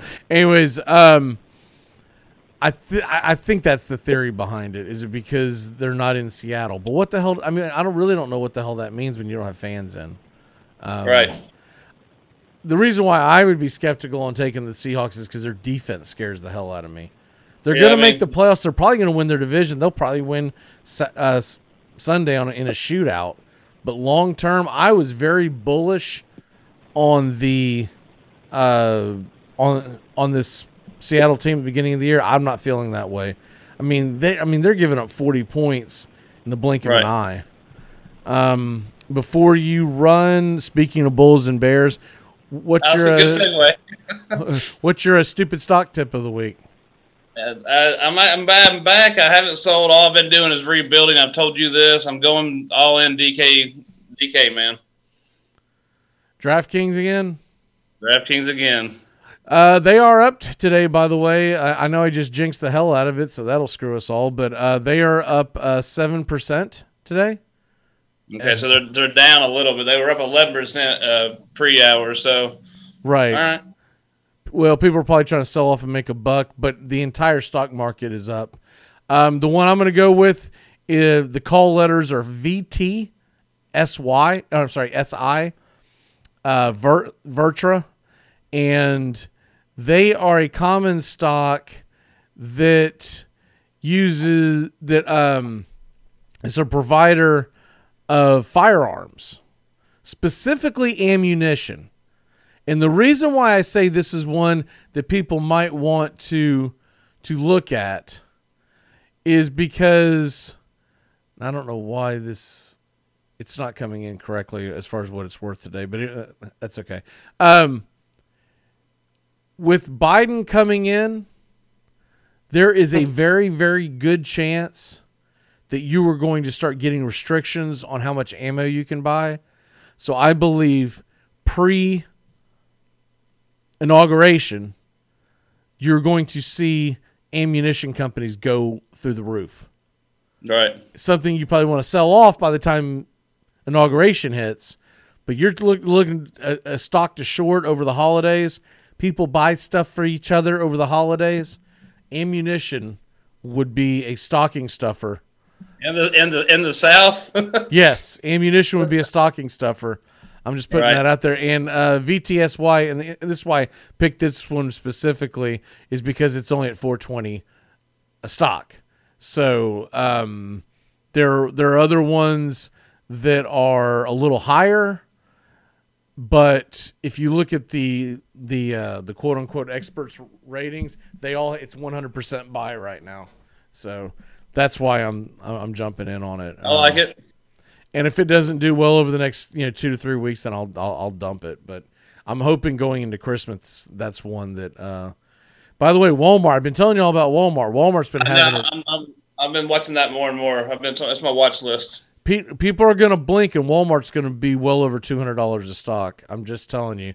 Uh, it's down a little bit today, but it's a pre-market essentially. Um, Disney's back up again. I finally bailed on Apple. There's some things that's going on with Apple that I think is going to take a long time for it for it to pay dividends, and I didn't have enough stocks in them to go. Whoa, well, I'll, I'll ride this out, you know. Um, Right. But uh, yeah, that's and then of course Pfizer. We've talked about Pfizer and APHA is in the same world as Pfizer, so keep an eye on that. That's a cheap one to keep an eye on. What's your walk off for the day? sir? sorry to keep you so late. I didn't expect. yeah, I, uh, I I got two. It's it's kind of weird talking about this this month, but looking forward to the Masters weekend. That'll be that'll be nice to watch that. And if you haven't seen it, you should. Uh, the show Upload. Yes, very good. We Very watched good. season one. Is uh, season two out already? No, I'm, I'm just now. I'm on like Okay. s- episode eight. Very good. So, I'll, but- t- I'll tell you another good show. Sounds weird. Your wife's gonna love it because my wife just can't get enough of it, and I actually think it's a pretty damn good show. It's called The Queen's Gambit, and you hear that and you go, "Oh God, what is that? Dungeons and Dragons or something? Is that World of War? I mean, uh, Game of Thrones or something?" No, Queen's Gambit. It is about a girl go- growing up becoming a chess phenom and it really it yeah. really reminds me of and I, I read an article on it because I was like, did they get this story? It's it sounds a lot like the Bobby Fischer story. For people who, who aren't old enough to remember Bobby Fischer, he was a chess champion. People, were you familiar with the name Bobby Fischer growing up? I, re- I remember I remember Bobby because I played chess as a as a kid. I was a chess club. I was so you were that. so, so you were familiar with it. Um, So yeah, it it reminds me of that. Of course, you know they're going to take some liberties, and it's a girl, et cetera, et cetera. But it, it's it's very well done, and uh, we've gotten hooked on. it. It's only like seven or eight episodes. Is that on Amazon? That's on that that one is on Netflix. Is it okay? Yeah, so that is a, a good show to uh, to uh, to to check out. But yeah, uh, upload's really good too. We were waiting for Well, that. the reason I the reason I started watching it is because it's, it's the same producer or whatever, writer, director, something from The Office and Parks and Rec and Right. Brooklyn Nine Nine. So Jeff Daniels. I didn't think my wife was going to like it, so we pushed it off for a while. But but towards the middle of the pandemic is is, is when we finally watched it. Because I was afraid they were going to make some snarky comments about religion and whatnot. You know what I mean? Just because Right. you're Yeah, bypassing what- what it is. Right. Yeah. Yeah. And so I, I was a little fearful, but we tried it, and and she you know, she can be sensitive to that topic, so I, I usually try to steer us clear. If I, if I'm going to watch something like that, I'll watch it by myself because I'm more of a more le- you know a level approach to it. But I got you. But uh, yeah, um, we should do that more often. You know, our our stock tips are never right. Let's talk about what you should watch because we're in the downtime now until they bring back basketball and hockey. During the week, there ain't a whole lot to watch. It was I think it was like Tuesday night or Tuesday or Wednesday. I was like, there is nothing. No, it was Tuesday. I was like, there is nothing on. Yeah, I'm starting to do deep dives in in different. Um, oh, I'll tell you another one. Pretty sure this is Netflix. Ratched. Have you have you watched that? no. It is phenomenal. Ratched, R A C H E D. It's based on the er, the, the pre years of Nurse Ratched, which eventually you know one flew over the cuckoo's nest. It is Right. really well done. If you watch the uh, what, what's the horror show on uh, FX that they did for several years, um, American Horror Story. yeah, the girl that's that's the that's the star in that is the star in this. The dark haired girl that was in all Okay. of them. She Okay. she she's the star in this, and it, it's got a really good cast. And it's it's it kind of has that American horror story feel to it. It's it's really good. All right, brother. Well, I will let you go. I'm gonna go change my shirt. And by the way, we, we did not plan this. I didn't expect him to wear Go Time, and I wear Seinfeld. But I've had this shirt for a hot minute. I don't. I think this might be the first time I've worn it on on air, and I was like, man, I, why the hell haven't I worn this damn shirt yet? So, um, I figured to right, stay steer clear clear of my political shirts for a minute. So- All right, brother. I'll see you, see you in the morning. Yes, sir. Uh, we'll be back in a flash on the armchair quarterbacks. We're going to set you up for your weekend watch. What is there to watch today, tomorrow, and Sunday? There is more than what you think there is. We'll be back in a flash here on the armchair quarterbacks. I'll be honest, fellas, it was sounding great, but I could have used a little more cowbell. Fantasy sports is back, and it's time to jump into DraftKings. Go to DraftKings today at DraftKings.com. Golf, NASCAR, soccer, you name it. And of course, Major League Baseball, basketball, hockey, and football are on the way. Go to DraftKings.com. Listen to the armchair quarterbacks for DFS advice all year round. Oh, wow. I'm pretty sure that's going to be a. Yeah, there it is. Another flag on the play. Multiple flags on the play. Holding. Offense number 97. That penalty was declined. Touchdown. After the play, unsportsmanlike conduct. Offense number 22. Penalty will be applied to the kickoff. This is going to be one of the strangest calls. That son of a. You playing against Dick this week? Yeah. Could be worse, man. When I played against him, he ejected all my players. What? Armchair. Lager, the beer that brought the forest down. I drive an exotic imported sports car. I eat exotic foreign food like frankfurters and pizza. But when it comes to numbing my mind, I'm a patriot. I drink the beer that brought the forest down. I'm a lager man. And with the new 80 bottle trunk pack, you've got enough for the evening. Hey, it's happy hour somewhere. Lager brings out the patriot in you. Freedom is a road seldom traveled by the multitude.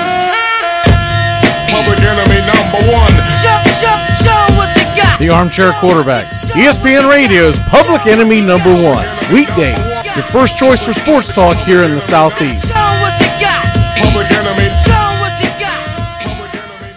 What happens when five eligible bachelors welcome a little girl into their lives? Hey, it's my turn in the bathroom. Non-stop hilarity. My five uncles. Hey, Gina, welcome to your new home. You sleep in there, and we all sleep in here. The show that shows family values exist even in unconventional families.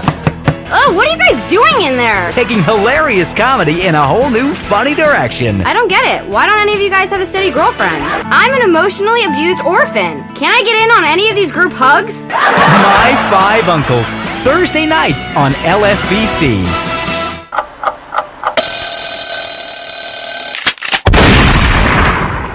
I could while away the hours, conferring with the flowers, consulting with the rain.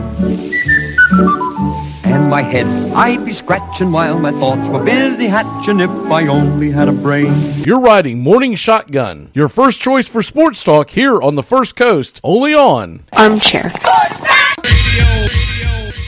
With the thoughts you'd be thinking you could be another Lincoln if you only had a brain. Pretty good. It's pretty, pretty, pretty, pretty good. I said I was a writer, my soul was all on fire. He looked at me and he said, You are a liar. Son, it's faster horses. Welcome back. Younger women, older whiskey. We're going to set up your weekend watch for you here on the Armchair Quarterbacks. Do this every single Friday because people, especially this time of year, like, oh, what the hell am I going to watch in the sports world? Uh, I, I, you know, I would suggest to squeeze in a movie here and there. You know, th- this is the perfect time. It's not baseball season. Uh, you're going to get a really bad college football lineup because of all the cancellations, but there are uh, games to watch. But during the week, man, I'm all in on on on binge watching shows or uh, you know a movie we haven't caught. There there there's some broadcast sh- shows that me and my wife still watch. There's not many anymore. A lot of them are just terrible. Um, but God, I I could not believe how many I saw recently. In the last four or five days, I guess it jumped out at me. Both during this time period and rewatching something I've recorded and the commercial comes on and they're trying to get you to watch something during that time period. And so like we're talking about mid to late summer. How many stupid game shows they have come up with. And they are just atrocious. I don't even see the one that was uh, the weakest link. I haven't even seen that advertised. I, that thing must have already gotten yanked off the air. They had the chick from Glee that tried to host it, and every clip of that just looked atrocious. They forget when that show was hot in the 90s, I think is when it was, mid to late 90s. It, seems like what made it different was it was the first time you had a, a, a salty British chick being rude to everybody. Once you've done that once, you can't go back and put try to put someone salty and they're going to try to get their little catch you know catchphrases and whatnot. The reason why Steve Harvey's so popular on the Family Feud has got nothing to do with the show Family Feud. People just like to watch Steve Harvey because he is funny. He's genuinely funny. He's not my favorite comedian, and his talk show I'm not a big fan of because I feel like he tries too hard. But when he's up there on his on his uh, pedestal on Family Feud, people enjoy that kind of stuff. Um, do I watch it? No, it it bores me to no end. But I I know a lot of people that do, and I get why they do it. I mean they they just want to watch something mindless and make them laugh. But the last time I will ever watch a uh, a game show, I think, unless something jumps out at me down the road, was man, Alex Trebek is gone, and I'm done. I used to watch Jeopardy pretty regularly, mainly because I like to verify how stupid I am. And I would watch and go, and uh, to me, it was fun because you would learn things. You know, I didn't know that, or you know, I thought that was the answer, but I you, was never could could I compete with any, even not even talking about the all timers. I'm talking about even the bums that, that would come on there. I couldn't compete with most of them because my knowledge is very compressed. I don't know uh, Russian literature and you know 17th century history in the Baltic area. I've got a decent grasp on American history, American politics, and the sports world. And other than that, what am I doing? Going to go on to Jeopardy and just get my ass handed to me? No, thank you. I mean, granted, a sports Jeopardy. Who the hell wants to watch that? Remember they used to do that one on ESPN? I don't remember what it was called, but uh, they had the guy's name, uh, and you would go on trying to beat him specifically. He he he was basically a 2000 version of what the bear is on the college football kickoff show. All right, the weekend watch. Uh, for those of y'all that don't get into soccer, well, this might be your chance to do it. Uh, we're looking at the uh, playoffs, and they won't start until uh, next next Friday. But just keep an eye on that.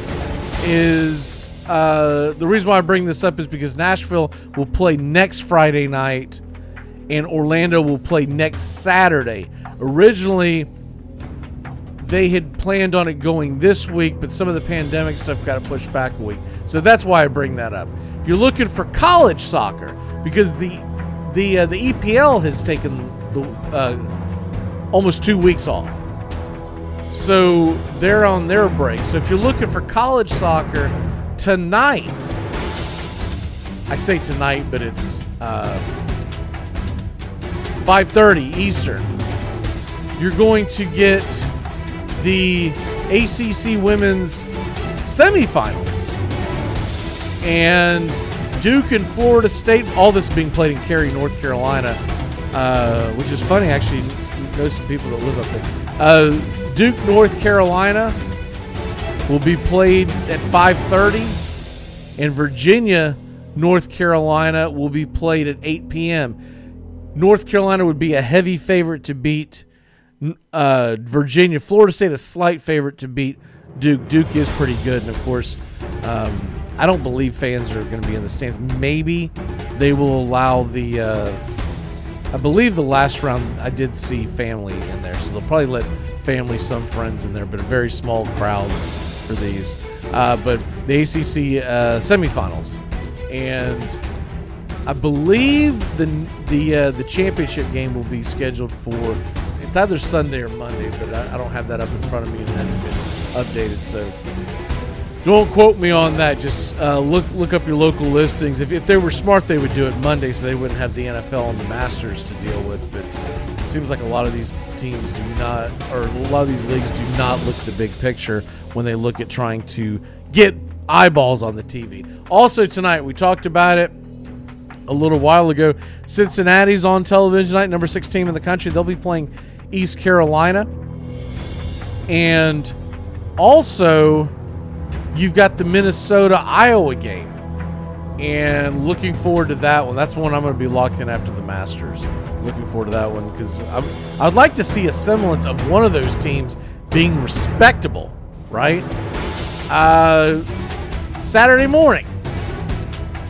We'll get you started on the Armchair Quarterbacks uh, kickoff show at 8 a.m. Eastern. We just go one hour, by the way, y'all. Get you ready for college game day and whatnot. But then we go into college football and the schedule. It's it's it's a limited schedule because of COVID. But this is what we have. Turn that down a little bit. Uh, this is what we have going into tomorrow. Notre Dame is at Boston College at noon. I like that game a lot. Boston College getting 13 and a half points. Keep an eye on that. Notre Dame, these are the type of games that Notre Dame blows. Virginia Tech is going to host Miami. Miami ranked in the top 10 in the country. Virginia Tech coming off the Liberty loss. This game is also at noon. in Indiana, Michigan State. That line has gone up since I brought it up a little while ago. It's up to minus eight. Keep an eye on that game. You've also got Penn State, Nebraska. So you've got some decent college football games, matchups to uh, to watch at noon. The the one that really gets you is the middle games are terrible because the SEC when you when you lost four SEC games, you lost a CBS. Uh, excuse me, you lost an SEC network in ESPN Go to because CBS was already going to be covering the Masters.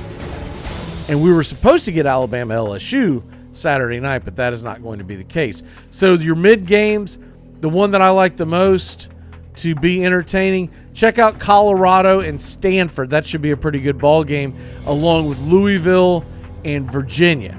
Those both should be really good ball games. Uh, moving on from that, the Florida Gators at seven o'clock, giving up 17 to Arkansas. I know, but this is also Felipe Franks coming home, so don't sleep on that game. That could be an interesting ball game. Florida State at NC State, not a lot there unless you're a fan of one of those teams, but they they do come on at 7:30. FSU getting 10. You don't see that very often. The more the more intriguing number to me is Florida State has to get over 24 and a half. I think they can get that done against the Wolfpack, whose defense is not nearly as suffocating as uh, Pittsburgh's going to be. Also at 7:30, you've got Wisconsin, Michigan, and you've got South Carolina at Ole Miss. So not terrible games. We'll probably get one or two decently close games, the way it always works out in college football, and then we go on from there. Sunday, the one o'clock games. First of all, Jacksonville, don't bother your time watching Green Bay Jacksonville. It's going to be terrible. It's going to be absolutely terrible. But if you got the package or if you can go to a bar somewhere and watch, I believe this game actually might be locally, but not sure who's who's got Fox and who's got CBS this week. Uh, but Tampa Bay is at Carolina. That should be a good game. That's your one o'clock game to to look at. Uh, Houston versus Cleveland could be entertaining. Haven't checked the weather on that, but if we get decent weather, that could be extremely entertaining. And then I'm gonna fast forward all the way to the four o'clock games because the the one o'clock games are terrible, are absolutely terrible. Actually, I think all those games will be on Fox now that I think about it because CBS is to be rocking the uh, the Masters. So I don't know if CBS will be doing any NFL games today, uh, this weekend. It'll probably be all Masters, especially with them having to start early and whatnot. So now they bring that up, I, th- I think Fox is going to get it all to themselves. So, with that being said, depending on what hits your area, or you or you know keep an eye on a red zone, the two games that I like the best at four o'clock. Buffalo, Arizona. That should be a great, fun game. Kyler Murray versus Josh Allen. Get your popcorn ready. And then, of course, Seattle versus LA. Those are usually pretty good games. The Seahawks and the Rams.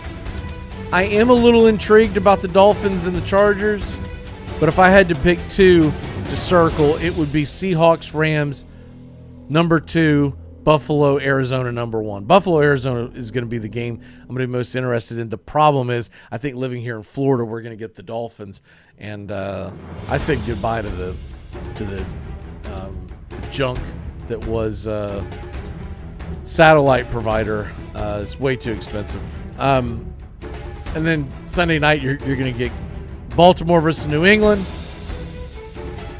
I don't. Th- it sounds fun. Cam Newton versus the Ravens in New England. Blah blah blah. That sounded great about two months ago. Now I'm like, that could just be an absolute boat race. Boat race. Remember Monday night you got uh, Minnesota and Chicago, and that's an interesting game because if Minnesota can find a way to beat Chicago, look out. The Vikings could be making a push, especially. We haven't talked about it much because it hasn't been put in stone, but there is an outside chance that you're going to get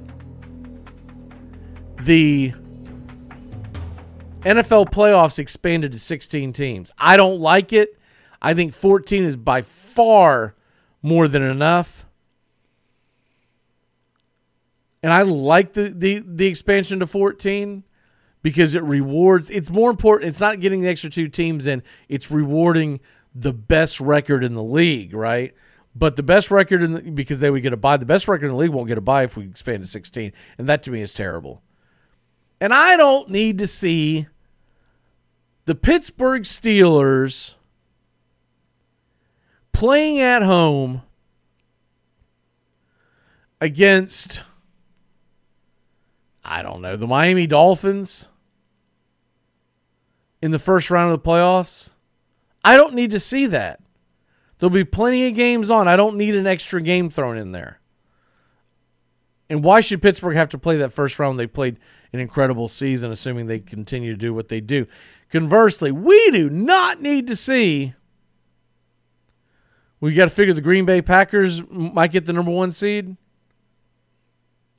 I do not need to see the Green Bay Packers pound the Washington Redskins in, into sand in the first round. Anyways, it seems inevitable because it seems like with, with all the COVID outbreaks and the protocols and they're they've ran out of room to to do extra uh, weeks and whatnot that they're thinking more about just shutting it down and going off a winning percentage than actually making everyone play every game. I don't like that. I'd rather just extend the season, go to your 14 games. Why are we in such a damn hurry? There's a good chance you're not going to be able to sell that many tickets to the playoff games and the Super Bowl, anyways, because when we do get the the vaccine, it's not going to be, show up on your doorstep next day delivery from Amazon two days after they say, "Oh, the vaccine's out." Oh, okay. Can I put that in my prime pantry? It's not going to work that way. It's going to take you weeks to be able to get a hold of it. So, anyways, it's time to turn back time and get the hell out of here. Let's do it. Let me get, let me get out of your hair as quickly as possible. Turn back time. Here we go.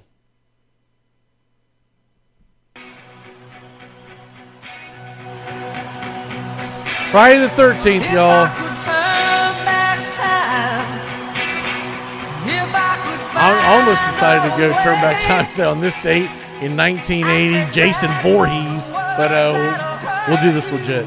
Um, on this date, 1968, Bob Gibson edges out Pete Rose to win the National League MVP. That was the famous year that Bob Gibson, him alone with his 1.12 ERA, forced the mound to go down. You think they have a hard time hitting right now? It was a 15 inch mound at one point. It's 10 now. It's a 15 inch mound, y'all. The velocity and the degree of difficulty of hitting that, can you imagine what it would be like today? It would not shock me if that mound has to go down a little bit. It's what they did before when the strikeouts were coming. And I get that we're getting a lot of home runs. I'm not in favor of it. I'm just telling you the handwriting's on the wall. Also, in this date, uh, in 1973, Reggie Jackson wins the AL MVP unanimously. In 79, Willie Stargell, and it's one of the reasons why I wore the shirt today. Keith Hernandez, remember the Keith Hernandez on on Seinfeld episodes? Keith Hernandez, I loathe Keith Hernandez. Uh, Stargell and Hernandez share the NL MVP. Stargell, the Pirates. Hernandez at the time was a St. Louis Cardinal. He wouldn't get traded to the Mets until much later, and this is where a lot of awards come out, right? Uh, Roger Clemens won the Cy Young, and that'll about do it for that. Birthdays. It's your birthday today. What does that mean? Happy birthday. Now 73 years old, Mr. Gene Garber. For people who don't remember Gene Garber, well, you don't know Braves baseball. Gene Garber was the closer for the Atlanta Braves. Uh, from see, he pitched for the Braves from 78 to 87. He was drafted by the Pirates, came up through the ranks in 72, played for the Royals in 73 and 74, and the Phillies from 74 to 78. Garber, for people who don't remember him, Gene Garber is, was was a side armor. He, he was a submariner. And there were times where he was unhittable, and there's other times where he would just get blasted. And this is back in the time where you had more side armors coming in as your reliever. You know, he, he was like a Peter Moylan type, if people remember him. Uh, Dan Quisenberry, Gene Garber. I love watching the side armors, but they become very, very difficult to to have nowadays because you got to face three batters. If you got to face face three batters, what the hell are you going to do when a side armor comes in and they pinch hit lefty lefty lefty on you because normally a right-handed sidearm release is very susceptible to a left-handed bat. You usually brought the the the right-handed reliever in when you knew you were about to face a right-handed side, sidearm when you were about to face a slew of right-handed bats. So that's why you've seen it die out. Along with the knuckleball, the sidearm delivery, they're few and far between nowadays. And happy 73rd birthday to Mr. Gene Garber, who I used to cuss. Man, I used to cuss Joe Torre when he would leave Gene Garber in because there were days he would come in, he didn't have it. And Joe Torre would leave him in, give up a grand slam or something, and then go grab him. What do we call that nowadays? Well, us Braves fan, we call that snitty ball. We'll see you tomorrow on the college football kickoff show. Uh, great job by Tony and uh, by excuse me by Tony Agalini and Matt Carr, and thank you uh, Casey for calling in. We'll be back tomorrow 8, 8 a.m. to 9 a.m. We'll be talking a little golf. And we'll get you ready for your for your college football action. Goodbye, sweetheart. Well, it's time to go. We're back tomorrow with another show. Well, unless we're fired, we'll talk to you then. Goodbye, sweetheart. Goodbye. Goodbye. Guys and gals, it's time to go. We'll see you on the next show. Same bat time, same bat channel. Thanks for listening to Armchair Quarterback Radio, your first choice for sports talk here on the First Coast. Armchair Quarterback Radio comes your way every day. Find Armchair Quarterbacks Radio on Facebook today. And don't forget to tap that app. The Armchair Quarterbacks app is free to download and you can take us anywhere you go. You can hear the whole show every day on Armchair Quarterbacks app.